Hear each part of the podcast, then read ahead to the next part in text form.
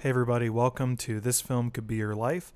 Bit of a similar situation to the last episode. Unfortunately, we did have some audio issues in this recording.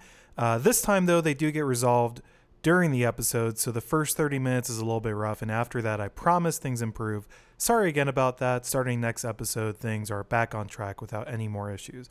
With that, enjoy the episode. Hey, everybody, welcome. On this episode of This Film Could Be Your Life, we're going to be discussing Boogie Nights, a 1997 Paul Thomas Anderson film. We do recommend you watch the movie ahead of time, uh, just probably makes the discussion a lot more fun. So, John, what is Boogie Nights about? Well, Mike, Boogie Nights is the defining event of our generation, the anthem of the millennials. It features a blind nostalgia for times long past, a carefree attitude, an endearing silliness, and a creeping personal disassociation. In Boogie Nights, owing to drugs, and for millennials, owing to economic, political, social, and climatological unrest. Paul Thomas Anderson truly captured our generation's mood of 2021. Carefree, willing to embrace the new world, rapidly approaching darkness, losing our sanity. Boogie Nights was the moment Paul Thomas Anderson cemented his place as the visionary filmmaker of our time. Yeah, that checks out. Okay, great. I just uh, it's good to know. It's good to know. Yeah, yeah, yeah. yeah. Uh, welcome to welcome to this film could be your life.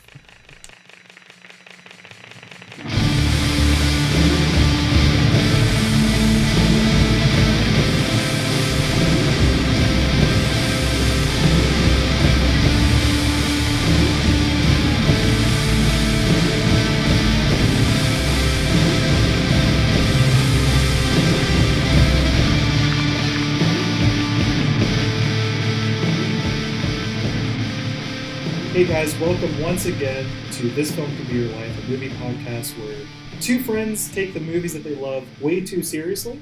Uh, my name's Jonathan Devine. I'm joined as always by Mike Overstreet. Hello. And yeah, this week we are talking about Boogie Nights. Boogie Nights is the 1997 uh, not debut. I got that wrong, I think, maybe in the last episode, but the second feature film by Paul Thomas Anderson uh, after Hard Eight, which I haven't seen. Have you seen, by the way? Yeah, it's good. Okay. Should I watch it? Yeah, absolutely. Do you like poker movies or gambling movies? Yeah, actually, That's I what- do. I didn't. I didn't even know that's what it was about. Yeah. Cool. I'm in. At any rate, uh, Boogie Nights is set in Los Angeles' San Fernando Valley and focuses on a young nightclub dishwasher who becomes a popular star of pornographic films, chronicling his rise in the golden age of porn of the 1970s through to his fall during the excesses of the 1980s. Um, so, Mike, this will come up a lot as we're going to talk about this movie, but the that premise, that one sentence ripped from Wikipedia, uh, is very well. First of all, it's very bold. This is his second movie, and that's a. I think everyone's going to turn their heads at that premise. If you haven't seen the movie, when you hear that summary, it's like, what is this movie about? Um, Mike, we both come from relatively conservative backgrounds. Uh, so to start off discussing the movie, we, we start by talking about our history with the movie. I'm wondering, do you remember what you thought about this movie just from hearing the premise? Were you were you confused? Were you like, you know, were you like worried? Were I don't know. Do you, did you do you remember that? And then you can go from there talking about just your, kind of your history with the movie. Well, yeah, I, so I don't because this movie got shown to me by a friend in college who was like, "You have to see this movie," and I, I think I went in almost blind, actually, from what I recall Actually, that about sounds it. great. Yeah, yeah, yeah, yeah. I, I did not do that, but yeah, that that maybe is a good way to watch it. I don't know. Yeah, it was kind of my obligatory um, post "There Will Be Blood" blowing my mind, like Paul Thomas Anderson run, where I was just like, Yeah. "Oh, this guy's amazing! I, I need to see everything he's ever made." And then I had a friend who's like, "Well, you should start with Boogie Nights," and just threw it on, and oh my god, uh, did not did not see it coming. Um, bold is the right choice. I mean, I'm sure we will talk about its connection and its homage to Goodfellas, but like the idea that someone took Goodfellas and was like, what if we made this about the 70s porn industry is just as radical of a choice as you could make um, as a Yeah. director. So yeah, uh, that that's my my brief take on kind of my first response to the movie and also how I came across it. It's bonkers.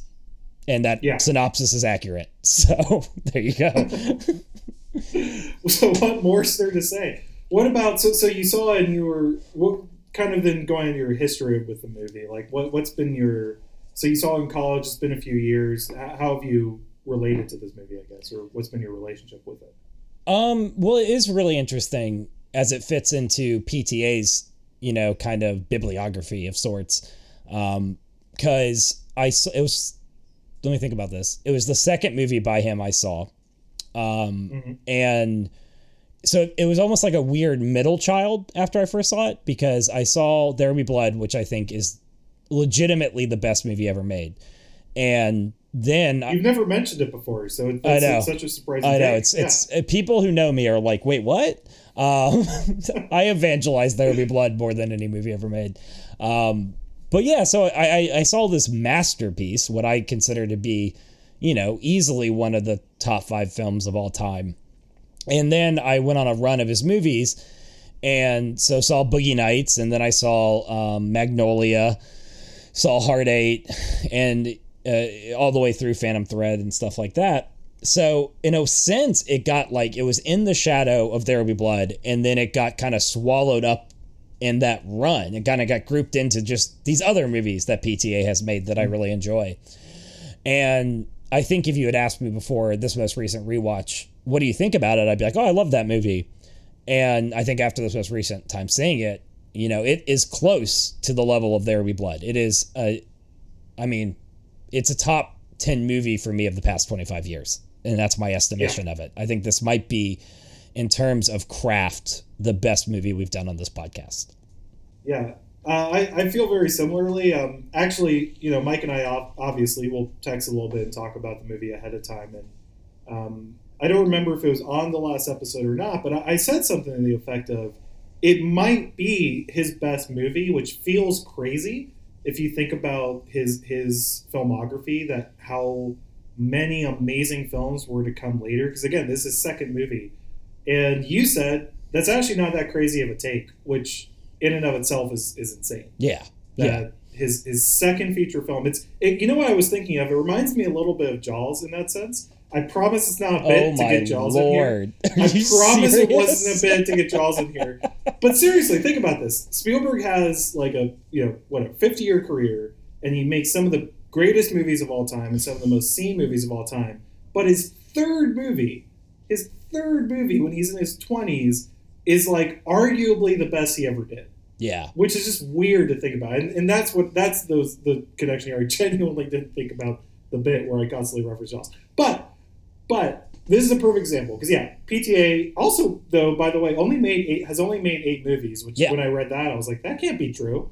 And I looked at it I was like oh yeah. He's, Honestly, he's that, not a prolific director. That's more than I would have thought if you asked me how many movies has he made. Um, yeah. probably would forget. I know. I, I like, always for, I forget Magnolia. Yeah. Yeah, I forget Magnolia and Punch Drunk Love. I also forget um, Inherent Vice yeah. I never saw it. Yeah, yeah. Um, the other ones though, so, so yeah. So again, going in my history, I actually very similarly. Uh, which you know, whenever we do, though, there will be blood. Which I don't know, maybe the capstone of the podcast. What will, we, what will we even do after that? What but didn't work? Whenever we do, there will be nothing. whenever we do, there will be blood. This will come out, but like you know, that was both we're about the same age, and that was a very formative year for both of us. I think. Yes. yes. Yeah. Um, so I had very much the same experience where I, I was an, aware enough of movie culture that I knew it was a big deal. So I sought it out, watched it, was completely blown away. I had never seen anything like it at all. Um, and at that point, I'd seen a lot of movies, but just nothing that worked like that movie and similarly, I, I, you know I didn't have a friend. I think I, I just sort of was doing research and was like, uh, okay, you know, okay, yeah. So so the, everyone says Boogie Nights is un, is incredible, and so I sought that out, and I did have the luxury of reading the premise ahead of time, and I was a little bit like, excuse me, um, what what is this about? And I felt very. I was I was probably in college at that point but still felt a little bit like conspiratorial as I was seeking it out to to watch it. I was like, you know, almost like almost that sensation of like, man, allowed to watch this, like, you know, which is a ridiculous sentence, but it was it's such a such a lurid uh, concept, right? The, the premise is nah, so like, that's what? Nah. uh, and so, but then of course I saw it, and and you know this is going to come up later in the episode as well. But a lot of people, even making the movie, a lot of people's response when they first heard the premise were was obviously very skeptical. Uh, but almost everyone, in the case of making the movie, when they read the script, was like, "Okay, no, this is incredible." And then if you watch the movie, obviously, you know, it is it's pretty quickly apparent that this is something special and that Yeah. this is not a you know it, it's not a particularly uh, obviously it's it, I don't know I don't even know how to talk about this but it, it's not like tonally this is not a pornographic film Yeah. and that's very key to communicate up front is that the, the topic is sex and pornography but uh, in fact I, I even wrote down this is arguably one of the least sexy movies ever made. This is so uh, it- it's so the first half where things are mostly positive sex is not really something that is in the context of the movie meant to be arousing in any way or in any way engages you like that. Uh, and then you have the second half of the movie which Sexy. which we're gonna get to. We're gonna get to. That second half i'm actually gonna quote just to because i'm interested in that conversation real quick i don't know how many thoughts you have on it but i want to quote ebert real quick uh, Ebert obviously gave this movie four stars, said it was incredible. At the end of the review, he says this In examining the business of catering to lust, Boogie Nights demystifies its sex. That's probably one reason it avoided the NC 17 rating. Mainstream movies use sex like porno films do to turn us on. Boogie Nights abandons the illusion that characters are enjoying sex. In a sense, it's about manufacturing a consumer product. Uh, so in a sense i'm just curious because i think that's one of the i don't know if we see this as a platform to dissuade people or, or to encourage people one way or the other but if you have gotten this far without having seen this movie and are like what is this movie about i just think that's such an important thing to communicate is that this is not a movie that is actually in any way try like like has the same goals of pornography is about pornography but the actual filmmaking is doesn't do that and actually is pretty nearly the opposite of that. Uh, I don't know if you have any thoughts on that, or, or you know, because I, I just think it's one of the in, most interesting overarching parts about this movie is that again the premise has that effect on people, but it's not what the movie is, is like or what it's about. No, I mean, I, I, I don't have much to say other than I agree. You know, it's it's one of those things where one of the most fascinating parts of the film is how deeply how deeply troubling it is that he's essentially tackling very human thoughts. Again, I, I actually I would just throw out Goodfellas again, where he's tackling the themes of a movie about violence, uh, themes about greed, about these very human elements and themes, and he's just wrapping it in the industry that is the pornographic industry of this era. So there is this very strange part of the film, which is that I think it's a recurring thing for me, where I would just, as these actors are engaging each other and having these conversations, and whether it's on a set or preparing to go into a shoot, I would almost just forget at times, oh, they're preparing themselves to go shoot a porno, right? It's so Yeah. deeply not the vibe of some of this stuff that, and I think that's obviously intentional, where he's trying to really dive into things that have nothing to do with sexuality. In fact, as a theme, um, apart from Dirk Diggler's mom, I don't think it really even comes up all that much in terms of the conversation about whether this is, um, you know, whether pornography in and of itself is moral or good or right or whatever else. It's far, it sets its sights on far larger conversations than that, which is, again, such a bold choice to do that within a film that if you read the synopsis, you'd be like, oh, well, this is just a porno, right? Um, Yeah, And yeah. to something else he said, it, it definitely has the least amount of sexiness for the amount of times characters say the word sexy of every any movie ever. Like they say that word all the time, and I'm constantly just like, there's nothing sexy about what's going on right now. Yeah. Um, or or for the amount of times that characters engage in sex. there is Yeah. a lot of sex in this movie, but again, in my opinion, none of it is in any way uh, sexy. Yeah, none of it is in any way like alluring. It's all Yeah. like very commodified and very much not not the point. I guess is is, is sort of what we're saying. Um, and I, I do want to mention too. You, you mentioned offhand as a bold choice. Just to reiterate too, this is his second movie. Yeah. I, it's, I think this would be very different. Like if Paul Thomas Anderson made this movie now, where he's one of the most acclaimed living directors, you know, it's the whole thing. Where everyone's in, and no one probably is batting an eye. But this is his second movie, and that's just. I just don't know if there's other directors who have done that and succeeded so well. I guess Tarantino maybe, but like even then, he stuck in his wheelhouse for a really long time, and he his wheelhouse once you bought into that first movie and into Reservoir Dogs, he kind of stuck that out Yeah. even as he was making these bigger and more interesting movies. So I just don't know if there's another director like that who so quickly takes this insane risk, this like head turning premise, and just runs with it and makes it land so well. Well, on, on that note, can we just have the Paul Thomas Anderson conversation? Um, Sure. So I'm not just Yeah. doing the what worked and I just say PTA a thousand times. Um, because I do think he's the greatest living director. And I and I I, I put this to you in a previous conversation we have where I can't think of another director who has two top 10 movies of the last 25 years in their catalog, right? If I was just Yeah. creating a list, there might be one other. I can't think of it. What I can say is PTA between Boogie Nights and There Will Be Blood is definitely on that list. And that's Yeah. unbelievable. And I think what it points to is kind of what you're saying, which is what makes him so good and so prolific is that few directors can take their style and their level of craft and apply it to so many different genres and wildly different projects so effectively. Like what makes this Yeah. movie amazing is that it came from the same person who made There Will Be Blood, which is such a Yeah. startlingly different movie tone. There is no humor really in it other than dark, dry humor. And this movie is so funny, and this movie is so slapsticky at times, and it's so ridiculous and also serious and and I can't think of another living director who I have seen make a movie like Phantom Thread, a movie like Magnolia, a movie like There Will Be Blood, Boogie Nights. They're all good.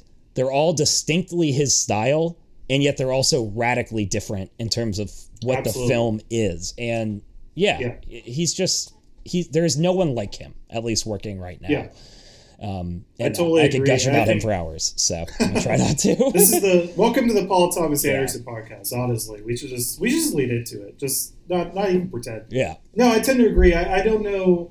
I wouldn't necessarily say he's my favorite director working right now, just because he's not the most fun. Yeah. Um, Yeah, yeah. But I actually I don't I, I can't really disagree. I mean, it is kind of an opinion statement, but yeah, it is.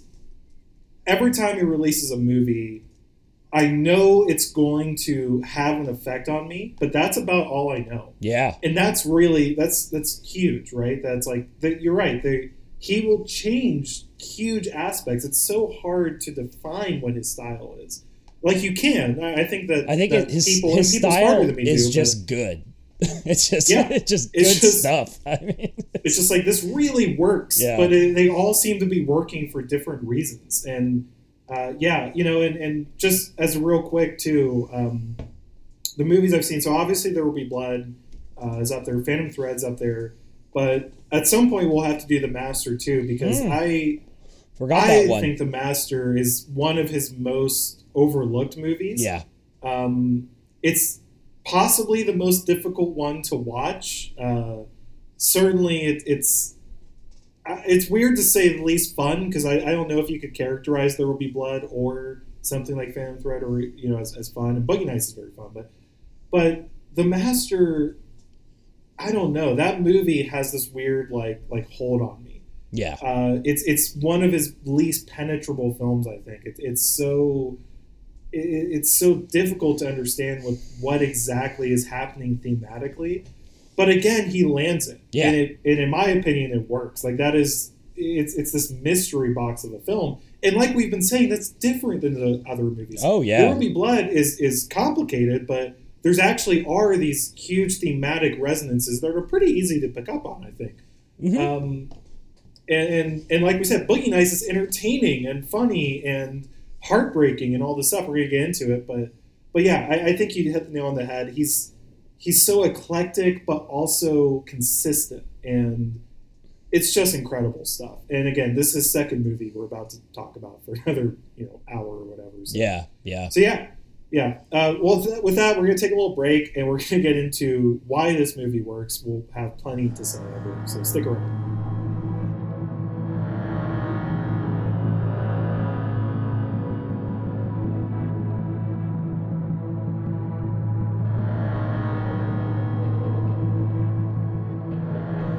Back. Uh, so, we divide this uh, podcast into a couple of different sections. We're going to start by talking about why this movie works. Uh, we will have probably a lot to say. Nah. Then we'll go into why this movie doesn't work. I'm not sure what we'll say. Uh, I, I have a couple things. Cocaine? Cocaine. Uh, then we have a section stray thoughts, and then finally later in the episode we have a few essays and things to talk about. But first, why this movie works, and more so than any other movie we've done, Mike. I just have a lot of notes about the actors. Yep. Um, these are some of the the performances are so important to this movie uh, because the premise is so out there and is so alienating. I think to so many people that if the if the performances don't land, then I think you're not going to be in the, in the movie at all. Yeah. no one's going to sign up based on the premise. Which, Uh, which, real quick, I, I said Yeah. I wasn't going to just gush about PTA, but he has an almost unmatched ability to to cast actors perfectly. Oh my god! Um, I actually can't Yeah. think of a single movie he's made where I'm like, eh, that should have been cast as someone different. Um, and in For almost any role, Any right? Like that's what even I the smallest roles, you're like, that's perfect. hundred percent, and and this in particular might be the best cast movie he's ever made, maybe ever made, for the exact reasons you Yeah. said. You have to nail the casting, or this movie is a train wreck. So Well, and, and Proceed. with that in mind, I, I'm willing to I'm willing to talk about other people, but I had I, I zeroed out four performances. Yeah. and these and the reason I did is because these four people, I think if these roles don't land, the movie doesn't work, and every one of them lands perfectly. So I and I'm just good. I just I'm interested if you have the same ones or similar ones. Wahlberg, mhm. Burt Reynolds, John C. Reilly, and Julianne Moore. yeah, I would throw on Philip Seymour Hoffman. Um, I can. Because I, I, he's, I he's in it very I accept that. limitedly, but we'll talk about him. He he does Yeah, such a we'll- we'll good to part of the film.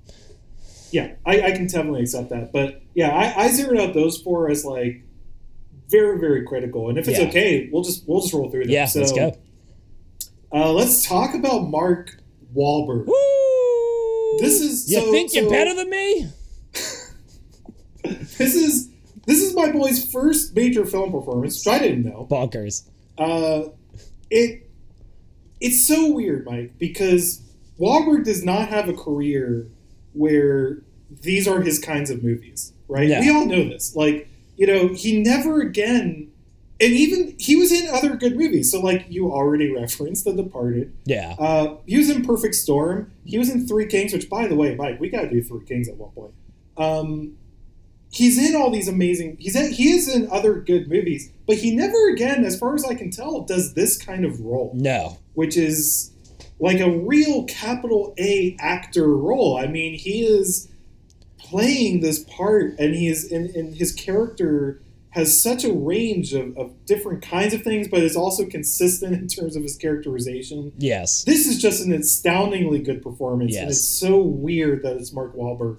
Um, the only I, I have a couple comments now. I'll, obviously, I really want to hear from you, but you know, I think that the reason why it works, um, what I wrote down, he's capturing stupid, well-meaning, stupid, but well-meaning, and incredibly earnest, and he's capturing that perfectly, and that's hard Yes. in this kind of role Yes. like it you you buy all those different parts of his character again very unintelligent very well meaning very earnest but has flaws and has a certain and especially has a, difficulty with pride Yes. um i there's so many things we could call out i just want to mention it and i think this scene's going to come up quite a bit when he comes back Uh huh. at the in the in the second half of the movie to Jack and has to admit and basically breaks down and has to ask for help. I think your essay is about this, right? Yes. Or- Yes. um, Yes. Yes. yeah. Yes. So, but so we won't necessarily go too much into it, but I just want to call that out the performance he gives in that moment. Yes.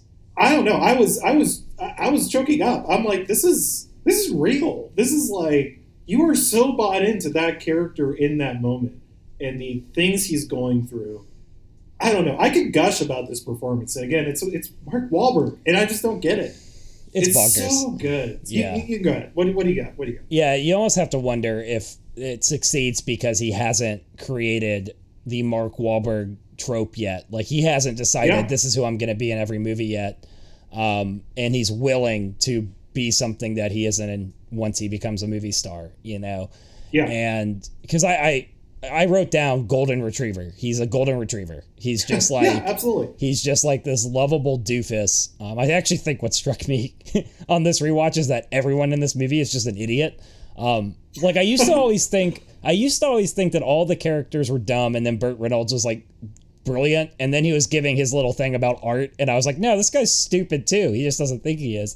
Um, Yeah. but Yeah. but yeah, he's just he's just a doofus, and what he and like you said, he captures that naivety and that that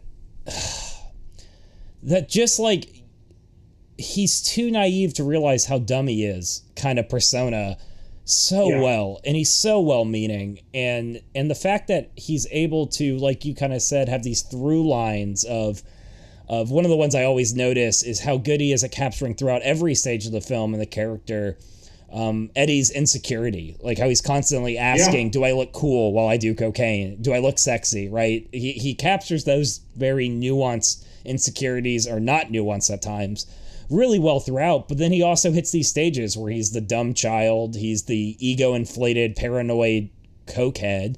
And then, like you said, in the scene where he comes back, it's the bottom. He captures rock bottom and the collapse of ego and the just death of self and the humi- I guess let me put it this way the humiliation of humility, of true humility, of where you are humbled. Um, in that moment so well, where he is just again, he looks like a golden retriever who has just been kicked and kicked and kicked, and he's coming back and being like, "Can I please come home?" Uh, I don't. I never would have guessed that Mark Wahlberg had this in him. Obviously, at the time of this film, because he's like you know a white rapper or whatever stupid career he was doing. and I Yeah. honestly, if I saw The Departed first, which I guess I did, and then came back to this, I wouldn't have thought that the actor in The Departed had this in him. Um, No. And all. and it's bonkers to think of things you know like how DiCaprio almost had this role. And my gut reaction having seen The Departed would have been like whoa that would have been a good choice. But when you watch this movie you're like no one else can do this. DiCaprio Yeah. wouldn't have been able to do this like Mark Wahlberg does. Uh, yeah I can't gush enough either. I, I think it's it's a it, it hinges on him being able to capture that stupid idiot innocence and its collapse better than I, I just can't think of anyone else doing it. Yeah. Uh, which you know, it's funny. I had the DiCaprio thing in my stray thoughts. I was curious, what you just answered, if you thought it'd be better or worse. So yeah, DiCaprio was worse. up for the movie. Worse. Wanted to do it, but he was already obliged to Titanic, so that didn't work out for him. Mistake. Um, yeah, yeah. No, he, he didn't go anywhere. Uh, kind of a lost actor. So, but no, it is definitely a thing. You know, it's funny too, though, because I actually don't think DiCaprio is very good in Titanic. Like, Well, yeah. I love Titanic. I don't know. I, don't I know he- what he's working with in that movie, but we can go on. That's true too. I think it's the Yeah. we'll we'll do the Titanic. I'll get you to do. It. We're not doing Titanic. Titanic. That's not gonna happen. I have the goal of doing every single James Cameron movie. I hope you know that. Uh, have we not done one, by the way? No. Oh no, we did. We, What did we do? know, we haven't. No, we talked about him You're with right. Nolan. We What talk, are we? yeah. What are we doing here, Mike? Um, you know, How dare we I do like Paul Thomas Anderson before James? I Cameron? like originality in my films and filmmakers, and he's never done a, you know, We're not gonna a new thing in we, his we, life. we need to keep focused, but but you're you're, you're talking trash. There's so, straight trash coming out. Boogie Nights. Anyways, uh, but it is it is an interesting. I actually agree with you, but and it's funny because you're right though, because I think a lot of people, if you just heard the phrase, "Well, DiCaprio almost stood in for Wahlberg," you're like, "Oh, well, that would have been amazing." For the record, I do think you, you it would have been really good. Yeah, yeah. Like I mean, like Yeah, he's good. DiCaprio, like you can't ever really. He's okay. He's, he has surprised me. I didn't know he could do Once Upon a Time. Like that was Yeah. a different kind of role for him. So like I, I kind of, I, I think he can kind of do everything. So I, I do think he probably would have pulled it off Well, to some degree. He can't do a South African accent, so never, never forget Blood Diamond. Never Never, forget, forget, Did that come out? That was the year of uh, The Departed. as well. I think. No, yeah, right? The Departed Oh no, you're right. after, You're right. You're yeah. right. This is the Blood Diamond Uh, but- podcast. Welcome. Our favorite movie. We've always said it. Uh, but yeah, Wahlberg in this movie, you can't say enough about it. It's just it's out of nowhere. Uh, before we move on from Wahlberg, though, I did I, I wanted to talk real quick. You, you mentioned that uh, the the character, along with a lot of the characters in, in this movie, is are, is deeply stupid.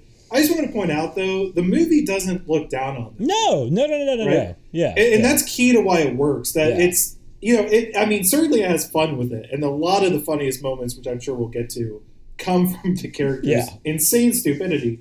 Um, but it, it's important to note that that he, the eye of the film, is not that these are stupid on people, right? Or, or I should say that it's not that. I guess I just said it. It's not that we're looking down on these people. Yeah. It doesn't dislike these people. It actually has a tremendous amount of empathy for them. and affection. Um, yeah, I think and affection. affection, yeah. absolutely. I have an affection for golden retrievers. I mean, I like golden retrievers. Yeah, yeah. So, so I, it, it's just worth noting because Yeah. it, it's it's so important to the tone of this movie, which we will get to later. But, uh, but anyways, Wahlberg, you know, the movie needs him to work, and it's this out of nowhere performance. There's another out of nowhere performance in this movie that is so key to why it works, and is so I just can't even wrap my head around it. But Burt Reynolds plays Jack Horner, who is uh, a you know uh, pornographic film director, kind of has a little empire, um, and is the that this performance. I just don't know. So you know, to start with, the things everyone knows, Reynolds hated this movie and, Yeah. and, and did not want to make this movie. Fired his Uh, the- agent. the- yeah, that's the most famous story is that he fired his agent when he found when because his agent just said yes, I guess is the story because he knew it was going to take him somewhere. Honestly, the stories of Reynolds with this movie have become kind of legend. yeah. I, I encourage you to look up the IMDb trivia and just find how many contradictory stories there are. So it's actually hard to say what his relationship is with it. It seems like at minimum he was kind of difficult on the set, likes the movie but didn't like making it. At maximum, he's the, the, the most stories you'll read. There's stories that he tried to punch out PTA at one point. There's stories that he hates the movie, that he's that he felt he was letting down his fans, that he was a nightmare on set. So it goes back and forth. Like you, you will find a lot of range. Certainly, though, it wasn't it wasn't a rosy relationship no. for Reynolds with this movie. No. But all of that is cast into relief with the fact that this is a amazing performance. Yes. This is so so he's so in this movie, Burt Reynolds, he's so measured. He's injecting the perfect amount of charm, of charisma, of paternalism, of 70s sleazeball. He's Yes. he's landing this very difficult role and, and this is the thing i was saying earlier. Nine times out of ten this movie fails because this role fails. Yeah. you know what i mean? Like like if that role doesn't land if you if you are with uh, eddie adams slash dirk diggler mark Wahlberg, uh, in terms of like kind of seeing the allure of this little weird family then you don't get the movie. Yeah. and it doesn't work. And you don't and you don't buy in but you do watching the movie you're like wow i kind of like all these people. And and they're it's pornogra- they're pornographers. And you're like i'm in though. I like all these people. What and it's all because of him. And and he has and you know he, he does that charm kind of thing. He also lands some really sincere emotional beats. Uh, we're going to talk about this later too but the scene with the colonel in prison Oh yeah. uh, is like one of the. It, it, it comes right after. We're going to talk about the tonal shift of the movie, but it's one of the most harrowing scenes in the whole movie, and um, he just sells it, and he just he's he's going through like conflict and and aggression and disappointment and fear and sorrow, and he's he has all this stuff that he has to sell, and he sells it. He's great. It, it completely works. Um, I don't know. I could talk for another thirty minutes, but Mike, what do you think about what do you have with Burt Reynolds with this movie? No, I think it. I, I actually don't have much to add. Uh, I agree with everything he said. I, uh, you know, sleazeball father. You know, he he juggles those two, uh, those two things perfectly. I mean, they the character is summarized to me in the contrast between him pitching pornography as art in one scene and you see the charisma like you're saying you see that like yeah i would buy into what this guy's selling too and then it's immediately followed by the scene where he sits down on the couch with a cigar and watches eddie and roll girl have sex and uh, that's just his character in a nutshell. Is that kind of dichotomy of like a father of wayward children, and also just this really, really, really sleazy pornographer. I don't know, um, and you know, it's such a fascinating choice that we are one of many areas where I'm out of my depth talking about it because I don't know. I couldn't even begin to lay out the depth of this choice, but it's so fascinating that you never see him engage in sexual activity. Um, not even with his wife, right? He he gives like these very um, almost prudishly heartfelt kisses, like pecks on the lips or on the head or on the cheek, and and he's such a fascinating character and so much of that is delivered through his performance through how he carries himself through how he is a bundle of contradiction and mystery and you're just like how did you end up doing this and uh, yeah everything else he said i think it's spot on he's he's amazing in this movie Yeah, Mike, I completely agree. Um, you almost just can't say enough about this performance. It's so weird. I did want to call attention to real quick. You know, one of the ways that movies like these become so legendary uh, um, in film circles and whatever, you you need these kinds of stories, right? Yeah. You need this kind of conflict. Like it's such an important part of the mythos of this movie is that one of the most like it's got this transfixing performance from a guy who hated it and didn't want to be there and was mad the whole time and then gets nominated for an Academy Award. yeah yeah yeah And uh, also his only nomination, by the way, which is somehow just I don't know. There's such an irony there that he hated the whole time. It's so key to like the story of this movie, right? Why we're even talking about it. Um, so yeah, I don't know. I don't know if you have any more thoughts on that. We can move on. no i'm good Amazing performance. So I have two more I want to talk about. I, I do recognize though I've I've taken the lead on everyone so far and, and maybe taking the words out of your mouth. So I'll let you start if you want to. The other people I had that I really wanted to cover was John C. Reilly and Julianne Moore. Um, do you have do, you want to go into either of those? Uh, I yeah, I think Julianne Moore is is a good place to start, and I don't really have a lot specifically to say. I mean, it's just a heartbreaking character that she captures, uh, like the scenes in which you see despair on her faith, like her face. You have to you have to have some chops as an actress to stare into a mirror and for me to be like that person's dead inside.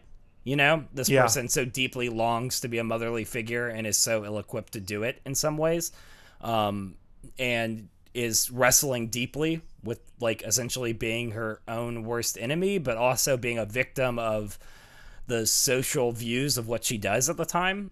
And that's mm-hmm. why it makes her such a fascinating character is it's a mix of both, right? You Yeah. have the scene where you know, she doesn't get a fair shot at all for a child custody hearing because it's just like, oh, she does porn, so she's not going to get her kid. And then you mm-hmm. also have the scenes where they called the party and she's doing coke and she misses her son's phone call. And she mm-hmm. delivers so powerfully in these scenes, um, both the desperation and the despair, but also that deep impulse in her to care for these mismatched people that become her children and her own biological one, right? And mm-hmm. I don't know. I mean, I, I just can't say enough. I keep going back to those mirror scenes, but you look into her eyes and it's almost like, how is this even a performance? This person looks like a hopeless vessel, an empty Yeah. vessel who has just been broken by the injustice done to her and her own choices. And uh, yeah, I don't know. It's simple to say that, but hopefully that carries that carries the weight of which I am. I have respect for this performance. Yeah, I, I completely agree. I, I think you hit everything I was going to say. I, I think that in a way, this performance is a microcosm of the whole movie. Because, like, if I again, if I'm just explaining to someone, oh, what's the, what's her role in this movie? Well, she's kind of a mom figure to all of these people that she works with, and they're all uh, pornographic actors, so they all have sex on screen, and uh, yeah. And then if I just Yeah. and you know you're and Yeah, also she's it. a drug addict and she doesn't and if you heard that I think you'd be like, huh, what? I, that all of that sounds horrible and I don't necessarily want to watch that. What what are you talking about? But it, in the movie it works and it sells it and not to say that you accept the character necessarily, but you accept that the character exists. Yeah. Right. You Yeah. you you you see the logic, the internal consistency there. Uh, the other thing I wrote, it's important that you don't outright because she actually does a lot of the technically a lot of the worst stuff in the movie. I think is done by her, like especially introducing multiple characters that she considers herself like a mother figure to to drugs. Yeah. right. That is a huge part of the movie. Um, it's important though that you don't outright hate her before you get to the court scene, right? Yeah. Because the court scene is where everything kind of turns for the character. Because us watching, when we hit that scene, it's like, okay, wait, this person is in deep despair, and you might notice that uh, you, you know that beforehand. It's obvious beforehand, but that's where it becomes just blatant, Yeah. and becomes harrowing. Yeah. And like I said, you have to get to that scene not having already dismissed her. Yeah. And that's a hard line to walk. Yeah. Uh, and yeah, and she kills it. And and it's it's actually in a sense maybe the most tragic arc. I, I would say almost of the whole Oh, definitely. I think I think if there's any any character that is constantly reminding you that there's stakes to this, it's her. Like there's a Yeah. level of what it what is so crucial about her character is that it's so easy with the stupidity and the general topic of the film to begin to kind of treat it not as a romp but as as goofy. And what her character constantly does is grounds you in like no there's stakes to this. There's there's loss. Like there is and and you know one of the things the film does so well which we'll get into later i'm sure is the foreshadowing of innocence lost and and the people harmed by what is largely portrayed as a positive beginning and it kind of Yeah. she kind of constantly reminds you that there are seeds of the destructiveness of what's going on here that have been there from the start. That it this this life or at least the unhealthy parts of how they are engaging this life. I don't want to blame sex as like the thing. Um, it's more just the the actual relationships and the the mentalities of the people in it it can lead to disaster and it's already costing Yeah. someone much right and she just grounds it again i think stakes is the best way to think of it where it's there are stakes to what's happening Yeah, I completely agree. I, I think that's great. My only other character, and you know, even looking at it now, I'm like, uh, maybe I was being a little cheeky by cheeky by saying that John C. Reilly's performance is required for this movie to work. I don't know if that's technically true. Sure. I do know that he's doing this thing of like kind of escalated comic relief, is what I wrote. Like, because Yeah. essentially he's comic relief, but I, I do think it is worth noting. First of all, this is a weird role to land, and he's so perfect for it. Yeah. and he's he's it's so in the wheelhouse of what he can do. Um, and secondly, I guess I'm curious: did this invent the John C. Reilly character? I don't know Like, if you think Yeah, about it, like know. specifically, like the, the scene I, I remember most, I, I think the character's name is Jake. It's Thomas Jane's character, but no his, the- his you know, name's the- reed reed Wait. Oh, wait. I can't, Sorry, in, in someone else. hindsight, wait, yeah. So I'm talking about the guy that they connect with. yeah. Yeah, yeah, um, yeah, yeah. You're right. yeah. You're right. You're right. Okay. So yeah, uh, the scene where he's discussing their heist that they're about to pull off, Uh-huh. and Yep. Reilly keeps interjecting with obvious questions. So the guy says, "I'm gonna call him," and, and then Reilly interjects, "You have his number?" He's Yeah, it's the best. Yeah, I have his number. And then later he says, "So we're gonna go to his house." And then again, Reilly interjects, "You know where he lives?" that stuff is just incredible. Yeah. And it's and and it's very similar to Wahlberg's performance that he's selling a very sincere stupidity. Um and it's just and it just works really, really well. And it's again similar to Wahlberg. I don't know if I always knew he would have been able to pull this off because there are some things in here that are a little bit more nuanced with that. Uh, but it's just a great role, and I just it's one of my favorite performances in the movie. So I just wanted to call that out. Yeah. Um, you're you're welcome to weigh in, but you also had uh, Philip Seymour Hoffman you wanted to cover, right? Yeah, all I have to say about John C. Reilly is I love when he, they're jumping into the pool and he says, "What's the line?" He says, "Yeah, that was pretty good. Let me show you what you did wrong." Like we all have, and then obviously he like belly flops trying to do a flip, and you're just like, we all have the friend who just thinks they're better at everything than you, and like is really just not good at anything. it's just the best. I just love it. Yeah, he's great. He's great in this movie. Um, John, uh, Philip Seymour Hoffman is definitely a character I want to highlight. He's not heavily in this film, but I think his his performance is critical to the tone shift halfway through the film. Um, and again, he's another character that really kind of nails the. I don't want to say it's insidious, but that there's something wrong from the start, right? Yeah. Um, he is always left out. He is the kind of person who, you know, it's so much of this film is about the beautiful community that they've built and this beautiful picture of it and how it's all inclusive. And Scotty's there to remind you that it's not always all inclusive, right? There are people who Yeah. are left out, who are ghosts, who are forgotten, who so desperately want this home that they're selling and they're just for whatever reason not seen and not invited in, right? Um, yeah. Yeah. but I also think that he's just the king of stealing like entire movies while being in them for like two seconds. You know, this Yeah. is. I always think of him when when I think of the movie Almost Famous. The first person I think of is Philip Seymour Hoffman.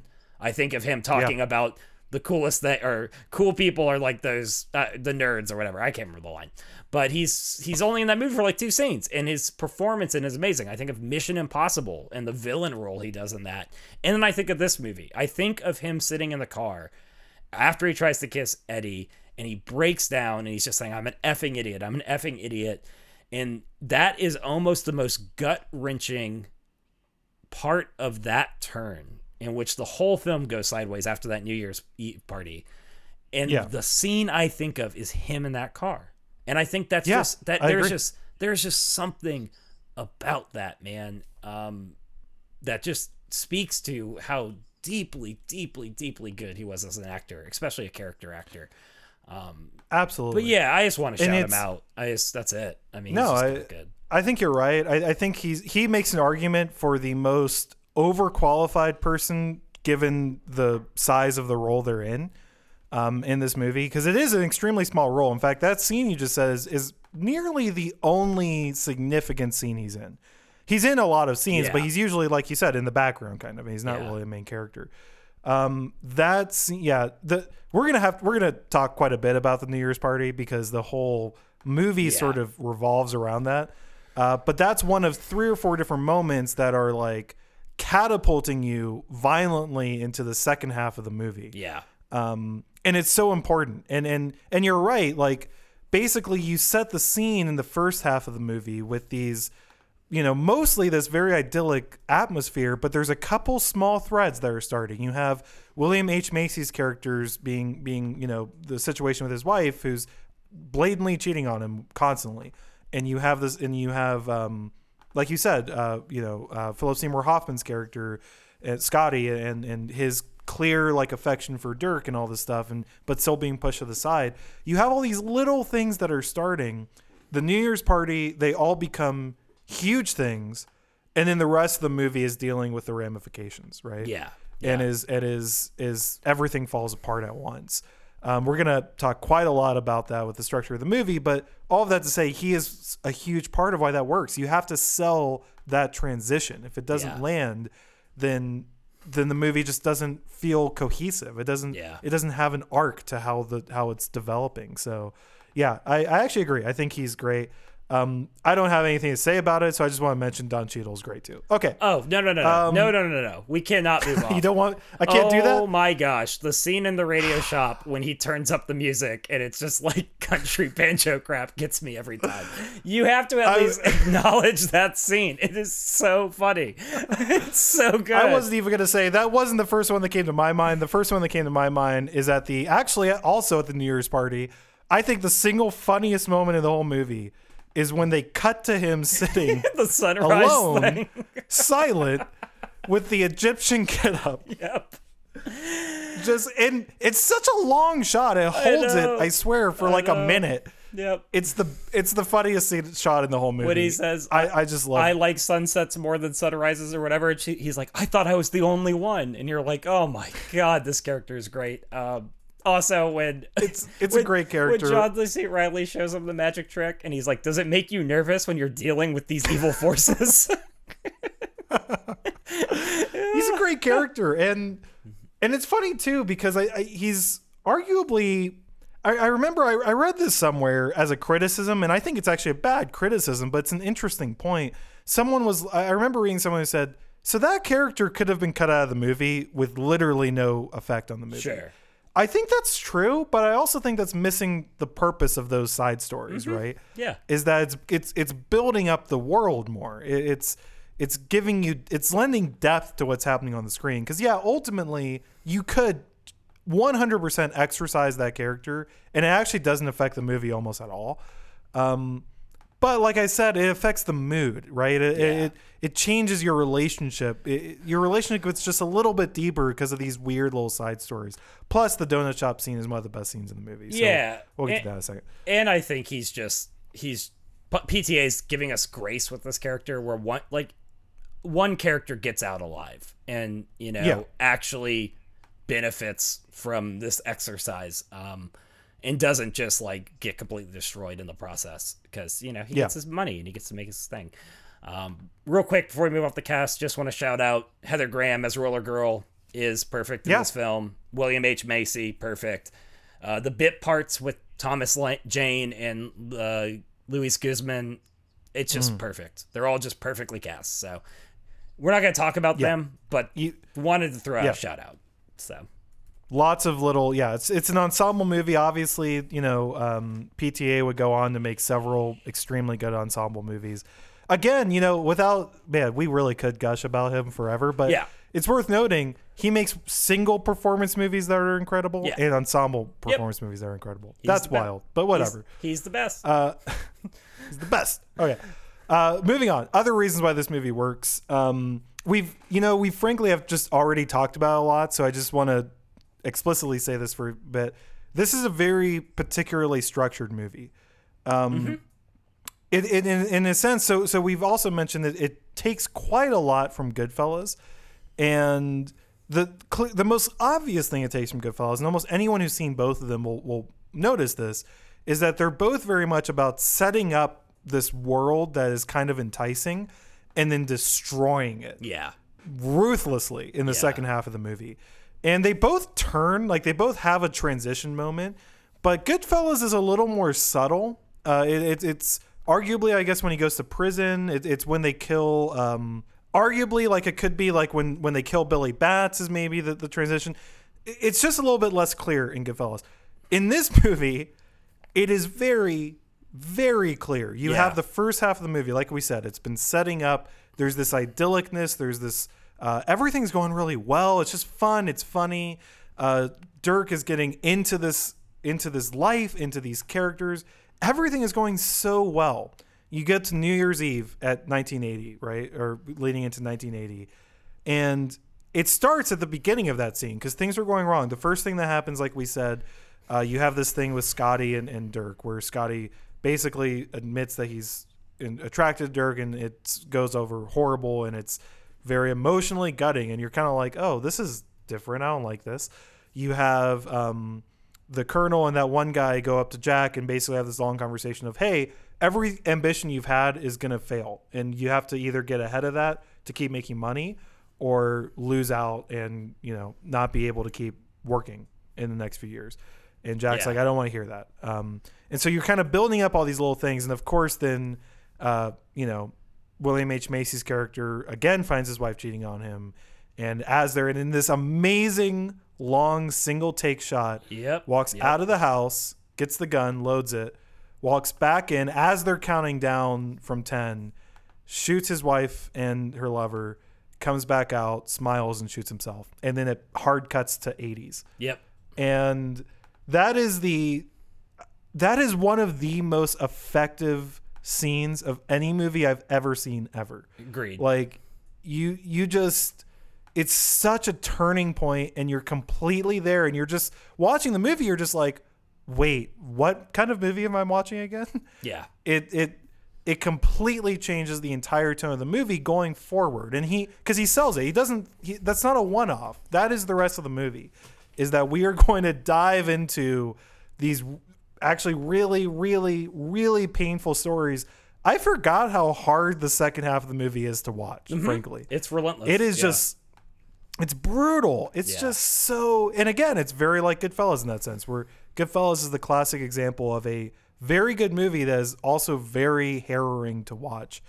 Um, so yeah, I, I guess that you know, if I was saying why this movie works, we talked about the actors, but that structure and pulling that off in a way where again on the first half he sells you on the family he rips it apart and then he just he just ruthlessly you know cuts up every remaining source of any kind of happiness and then kind of sticks the landing where it sort of comes back around but it's complicated. I don't know. I just there's so few movies that do that well. There's maybe only two. If you really got down to it like i don't know if there's any other movie besides goodfellas and, and this that land that structure so well it's so good I, I don't know if you have thoughts on that I mean, I think you covered most of my thoughts pretty pretty spot on. Um, I I definitely latched onto this time the structure of the film and how flawless it is. You know, I kept coming back to the mirror imagery where they he so effectively like is telling you once you've seen it more than once with each time someone's talking to a mirror we're heading inching closer and closer to disaster in some way. Like you're getting a vibe of where the film's going based on, for example, what Eddie is saying in the mirror. You know, he has like the opening scene in his bedroom where it's panning around the room, it's all the posters, and he's like boxing himself, and you're like, oh, it's a kid, it's innocent. And then, you know, uh, there's more scenes in this, but there's the middle where he's trying to say I'm a star while he can't get an erection and he's coked out of his mind, all the way mm-hmm. to the final scene of the film where, like you said, it comes back around, but you know how how much has actually changed, if anything, and how positive is this? And he's speaking, I'm going to be a big, bright, br- shining star. That's what I want. That's what I'm going to get, right? And mm. each of those scenes is kind of building into that thing that you're saying, where it's so often setting up in the beginning, giving you tastes of foreshadow of the loss of innocence, whether it's the colonel showing up with the far younger woman at the party, it's how they respond to the girl ODing, how cold that is, that you're like, oh, maybe this Yeah. is great. Um, William H. Macy's already said that stuff, all building to this turn that in some ways I, I feel like watching it this time you're like oh i should have seen this coming the first time i saw it that this is all gonna go bad right yeah but but what makes it so brilliant the first time you see it is that the way he structures it makes it such a blindsiding effect that still after the fact can make you feel like you should have seen it right um, Yeah. i think that's just a testament to his skill to his craft um, and then obviously there's just like man after that 80s card um, and it cuts straight to the interviews where they're talking about violence seeping into pornography uh, the rape scenes dirk hitting wom- women you know immediately followed by the colonel being a pedophile it, it's so unbelievably jarring it's and, and making commentary about where this industry is going and foreshadowing um, not to get too into modern times, but like the danger of fantasy fulfillment that pornography has largely become, right? The of violence and sexuality. Um, man, it's just like it shakes you. It, I, I was just so shaken. Every part of that turn is so stark, like you were saying, and such a gut punch. And even like the way they talk about sex afterwards is so gross. Um, yeah, I guess the only last thing I would say is that that then all builds the the inevitable collapse, which has another great transition slide. The what is it? It's the long way down, and then Yeah. in parenthesis one last thing, right? And it's Dirk prostituting himself, getting beat up, Roller Girl on this TV show. Both of them end in violence, which the movie has lacked violence until this point yeah um, and the characters just have this image or this moment where like the image of themselves is just utterly dead. In fact, like you said, Yeah. the going back to the guy talking about video instead of film, the image of what they hope to achieve is dead too. And instead they're just Yeah. making filth. They're making like the worst parts of our world. And yeah all of that is built into literally how he lays out the film. And I don't know what to do with that other than just to applaud because it's yeah pretty amazing.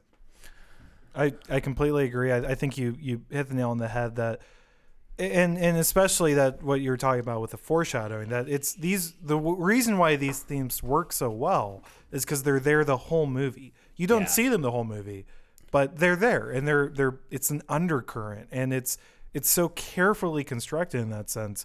Yeah, it's just it.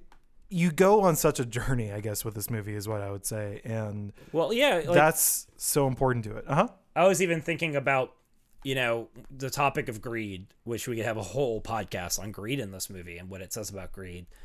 But it's one of those awesome moments where PTA plays his hand. There's that line that's like Dirk Diggler, he is a man of lust, right?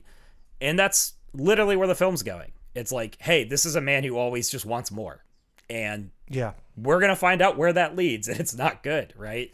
Um, Yeah. just it's just brilliant. I don't really have anything else to say. It's just brilliant. Yeah. And again, to to find all of that in the context of golden age pornography is just it's just like what? What are you doing? He's just flexing. It's just yeah, it's such an interesting setting for this. And and again it lands. And and you know, it's worth noting too like it's really important that it was a very different context because if this was or a very unique context, I should say, because it is trending so close to the same messaging and same thematic of something like Goodfellas or same themes of something like Goodfellas, that it's like it almost had to be this very, very, very different context. Um, but again, that's the brilliance. It's just I don't know. We just can't, we can't say it enough different ways. It's Yeah. just such a well put together movie.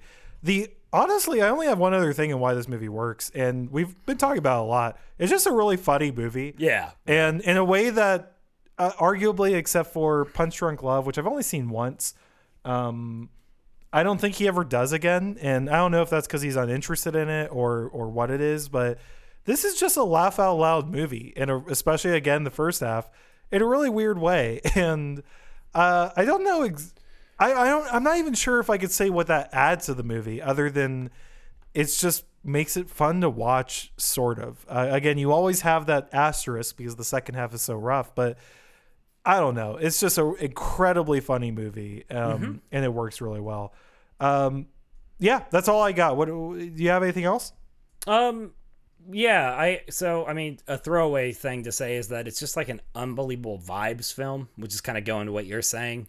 Um, it really captures 70s, 80s, the soundtrack, the style, the color palette. Oh my god, we haven't talked about the soundtrack Yeah, right there yeah, with yeah, Goodfellas of just like it so nails the time period. Like you're you're right there with the Yeah. characters as we're moving, and it and it contrasts with and it you know adds depth to it. It's an incredible soundtrack. Yeah, absolutely. Yeah, yeah, and I mean like, you know, this that's a good segue into just talking about some of the great scenes because one of the best scenes of this movie is the heist scene at the end, and it's literally one of the most disorienting, nerve wracking scenes I've ever seen. You know, the mm-hmm. firecrackers going off the entire time is just unnerving. But man, the cut to 99 red balloons right before Todd gets killed is such Oh a God. perfect use of a soundtrack adding to a film. Like again, it's such a disorienting scene. And then suddenly the firecrackers all stop, the shooting all stops and 99 red balloons comes on and I'm like, "Oh no." like this is about it's about to go down, you know? It's like and it's so good. It's just like such a and what's so wild is it's so dark, but it's such a playful choice. You know what I mean? Yeah. That's a very playful thing to do to be like, here's a song about nuclear war. It's about to really go off. And then obviously Yeah. the next scene is Todd getting blasted with like a sawed off shotgun. Um, man, it's it's so it, the soundtrack is so effective at achieving what he's trying to get you to feel and to think about in each scene. I guess is what I'm trying to say. Um, Yeah. But yeah, if you if you're cool with it, I don't know if you have anything to add about that scene, but I would love to just talk about two or three of the great scenes. Obviously, we've already talked keep about. going. I I have some stuff with that scene that'll come up later, uh, but we'll get to that later. So yeah, keep going. Okay, yeah, yeah. We already talked about the entire New Year's party. I mean, whatever. There's nothing Yeah, else to say. it's insane. It's brilliant. Um, Yeah. You know, I think the other thing that I was really struck with was actually the scene where Burt Reynolds is making the pitch to Eddie on joining the industry. You know, you actually believe he sees this as high art. We already talked about that. Like, it's my dream to make a film that is true and right and dramatic. And Yeah. again, there's just these small scenes like that that are really effective at making you forget what it is you're watching. And you're just like, oh, no, he's talking about porn. Um, I really like the number, and this is a place where I'm totally out of my depth, so forgive me, film nerds. But some of PTA's directing in specific scenes is just something I could spend all day talking about. You know, the great opening walkthrough shot in the club, introducing all the characters. Again, unbelievable song in the background, phenomenal scene. Um, there are like little small things like Roller Girl when she goes to find Eddie for the first time and it does the close up on her skates as she's going through the hallway. and then she comes around the hmm. corner and says hey and she just crosses one skate over the other it's just a cool shot right um, yeah. and then man the other two And, and the movie's filled with those, by the Yeah. way, with those little shots that, and you think like he didn't have to do that. He could just shot it like you know, kind of standard coverage or whatever, and then who cares? But he's just there's almost like a a joy of a young filmmaker, right? And Yeah. like a lack of restraint that's that's really really cool because he's so good. yes and he's just like i'm just gonna i'm gonna do this shot for no reason i don't need to do this but i just kind of want to flex and it's like oh my god yeah keep going Yeah. Well, the other the other thing I was going to throw out is actually a technique that appears in a lot of scenes, but some of them more effectively than others, which is that what makes this movie work is how good he is at effectively using and creating contrast with his cuts. And that is hmm. so often in this movie. He's just like bam, bam, bam, using quick cuts. And then it has this sudden jarring contrast where the scene just stops and the camera stays on one character for uncomfortably long, usually in a very emotional, heartbreaking scene, right? I think of the scene where Dirk blows up at Jack and it's super frantic, and then it just ends with this long shot on Julianne Moore's face as she loses another Yeah. son. Um, I think of the Colonel scene where, like, up until that movie point, the movie's like bouncing, and then there's just like this three minute scene or two minute scene where it's literally a still shot almost entirely on the colonel's face as he emits this horrible thing and then it cuts to silence that is such an effective use of contrast in those scenes it's just amazing i don't really know what to say can i call out with that scene too because that's i think that's one of the most effective scenes in the movie Yeah. possibly because it's so soon after the new year's thing Yeah. and it really just hammers home like hey we're not having fun anymore Yeah. right like Yeah, yeah, hey yeah. things are getting bad and like the, the the moment i remember most and like has always stuck with me is, is when he starts saying like but jack you're still my friend right oh my god and yeah. Jack is in the middle of this thing, and, and Jack hangs up the phone. And from where the camera is on Jack's side, we're watching the colonel as he keeps asking him, but because the phone's dead, we can't hear him at all. So the shot is completely silent. It's you're right. It's really long.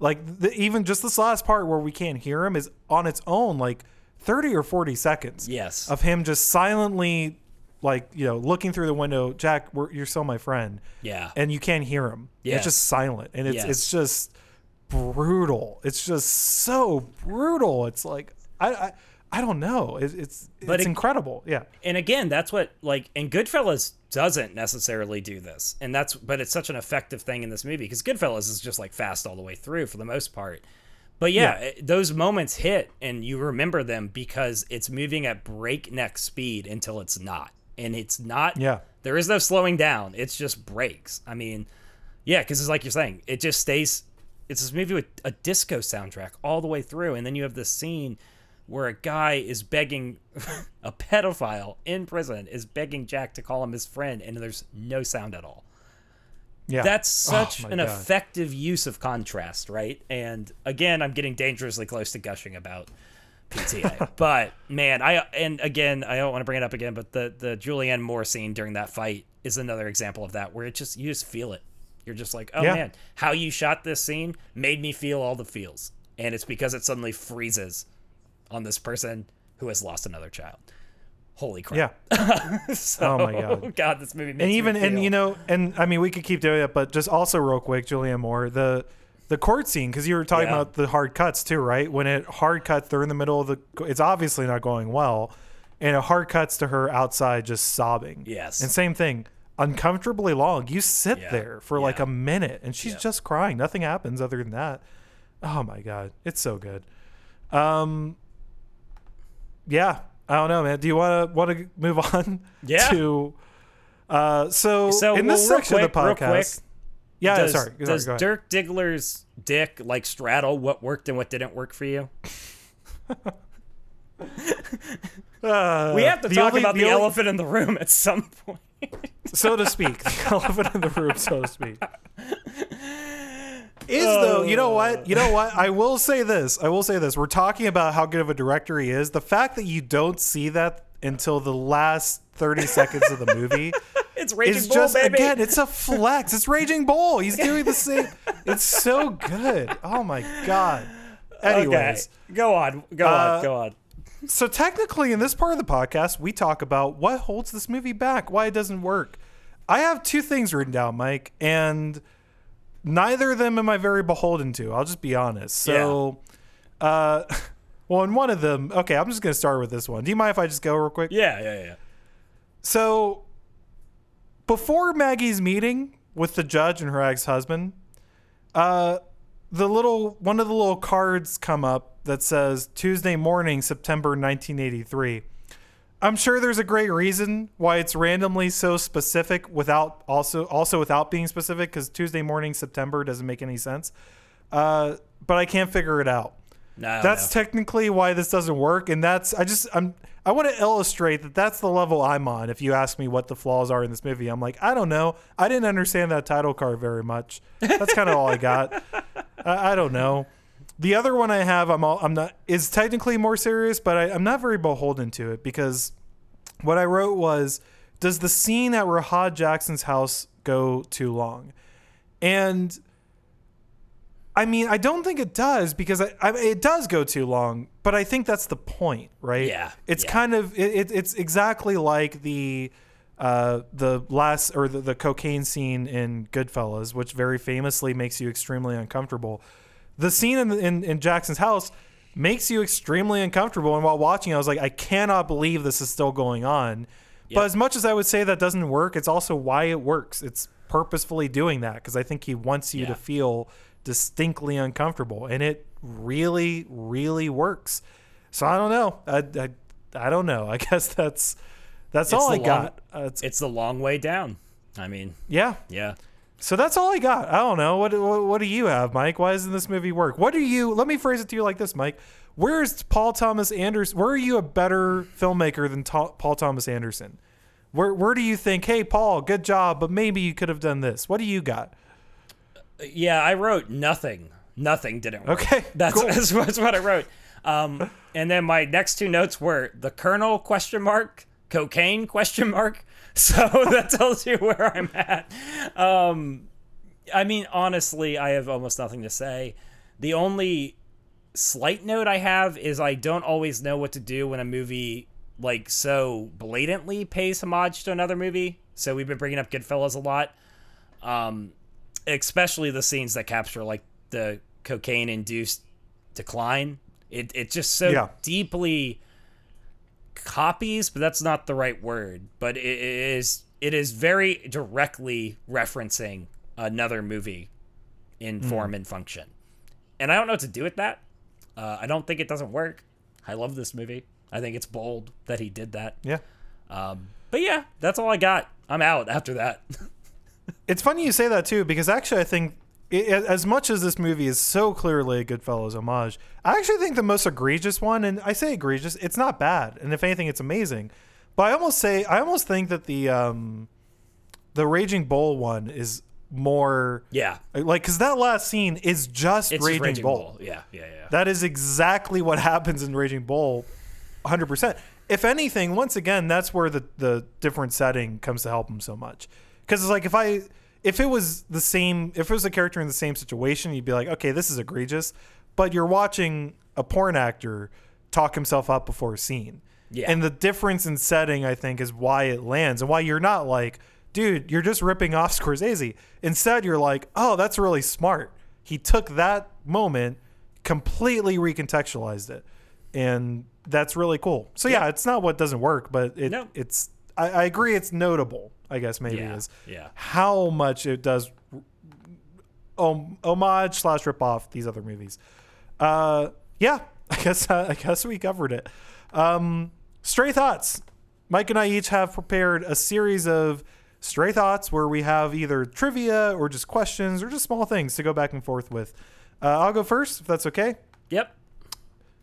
Mike, Wahlberg's best performance: Boogie Nights, Departed, or The Happening. Go. Well, I really think You know, there, there's there's one that- standout answer.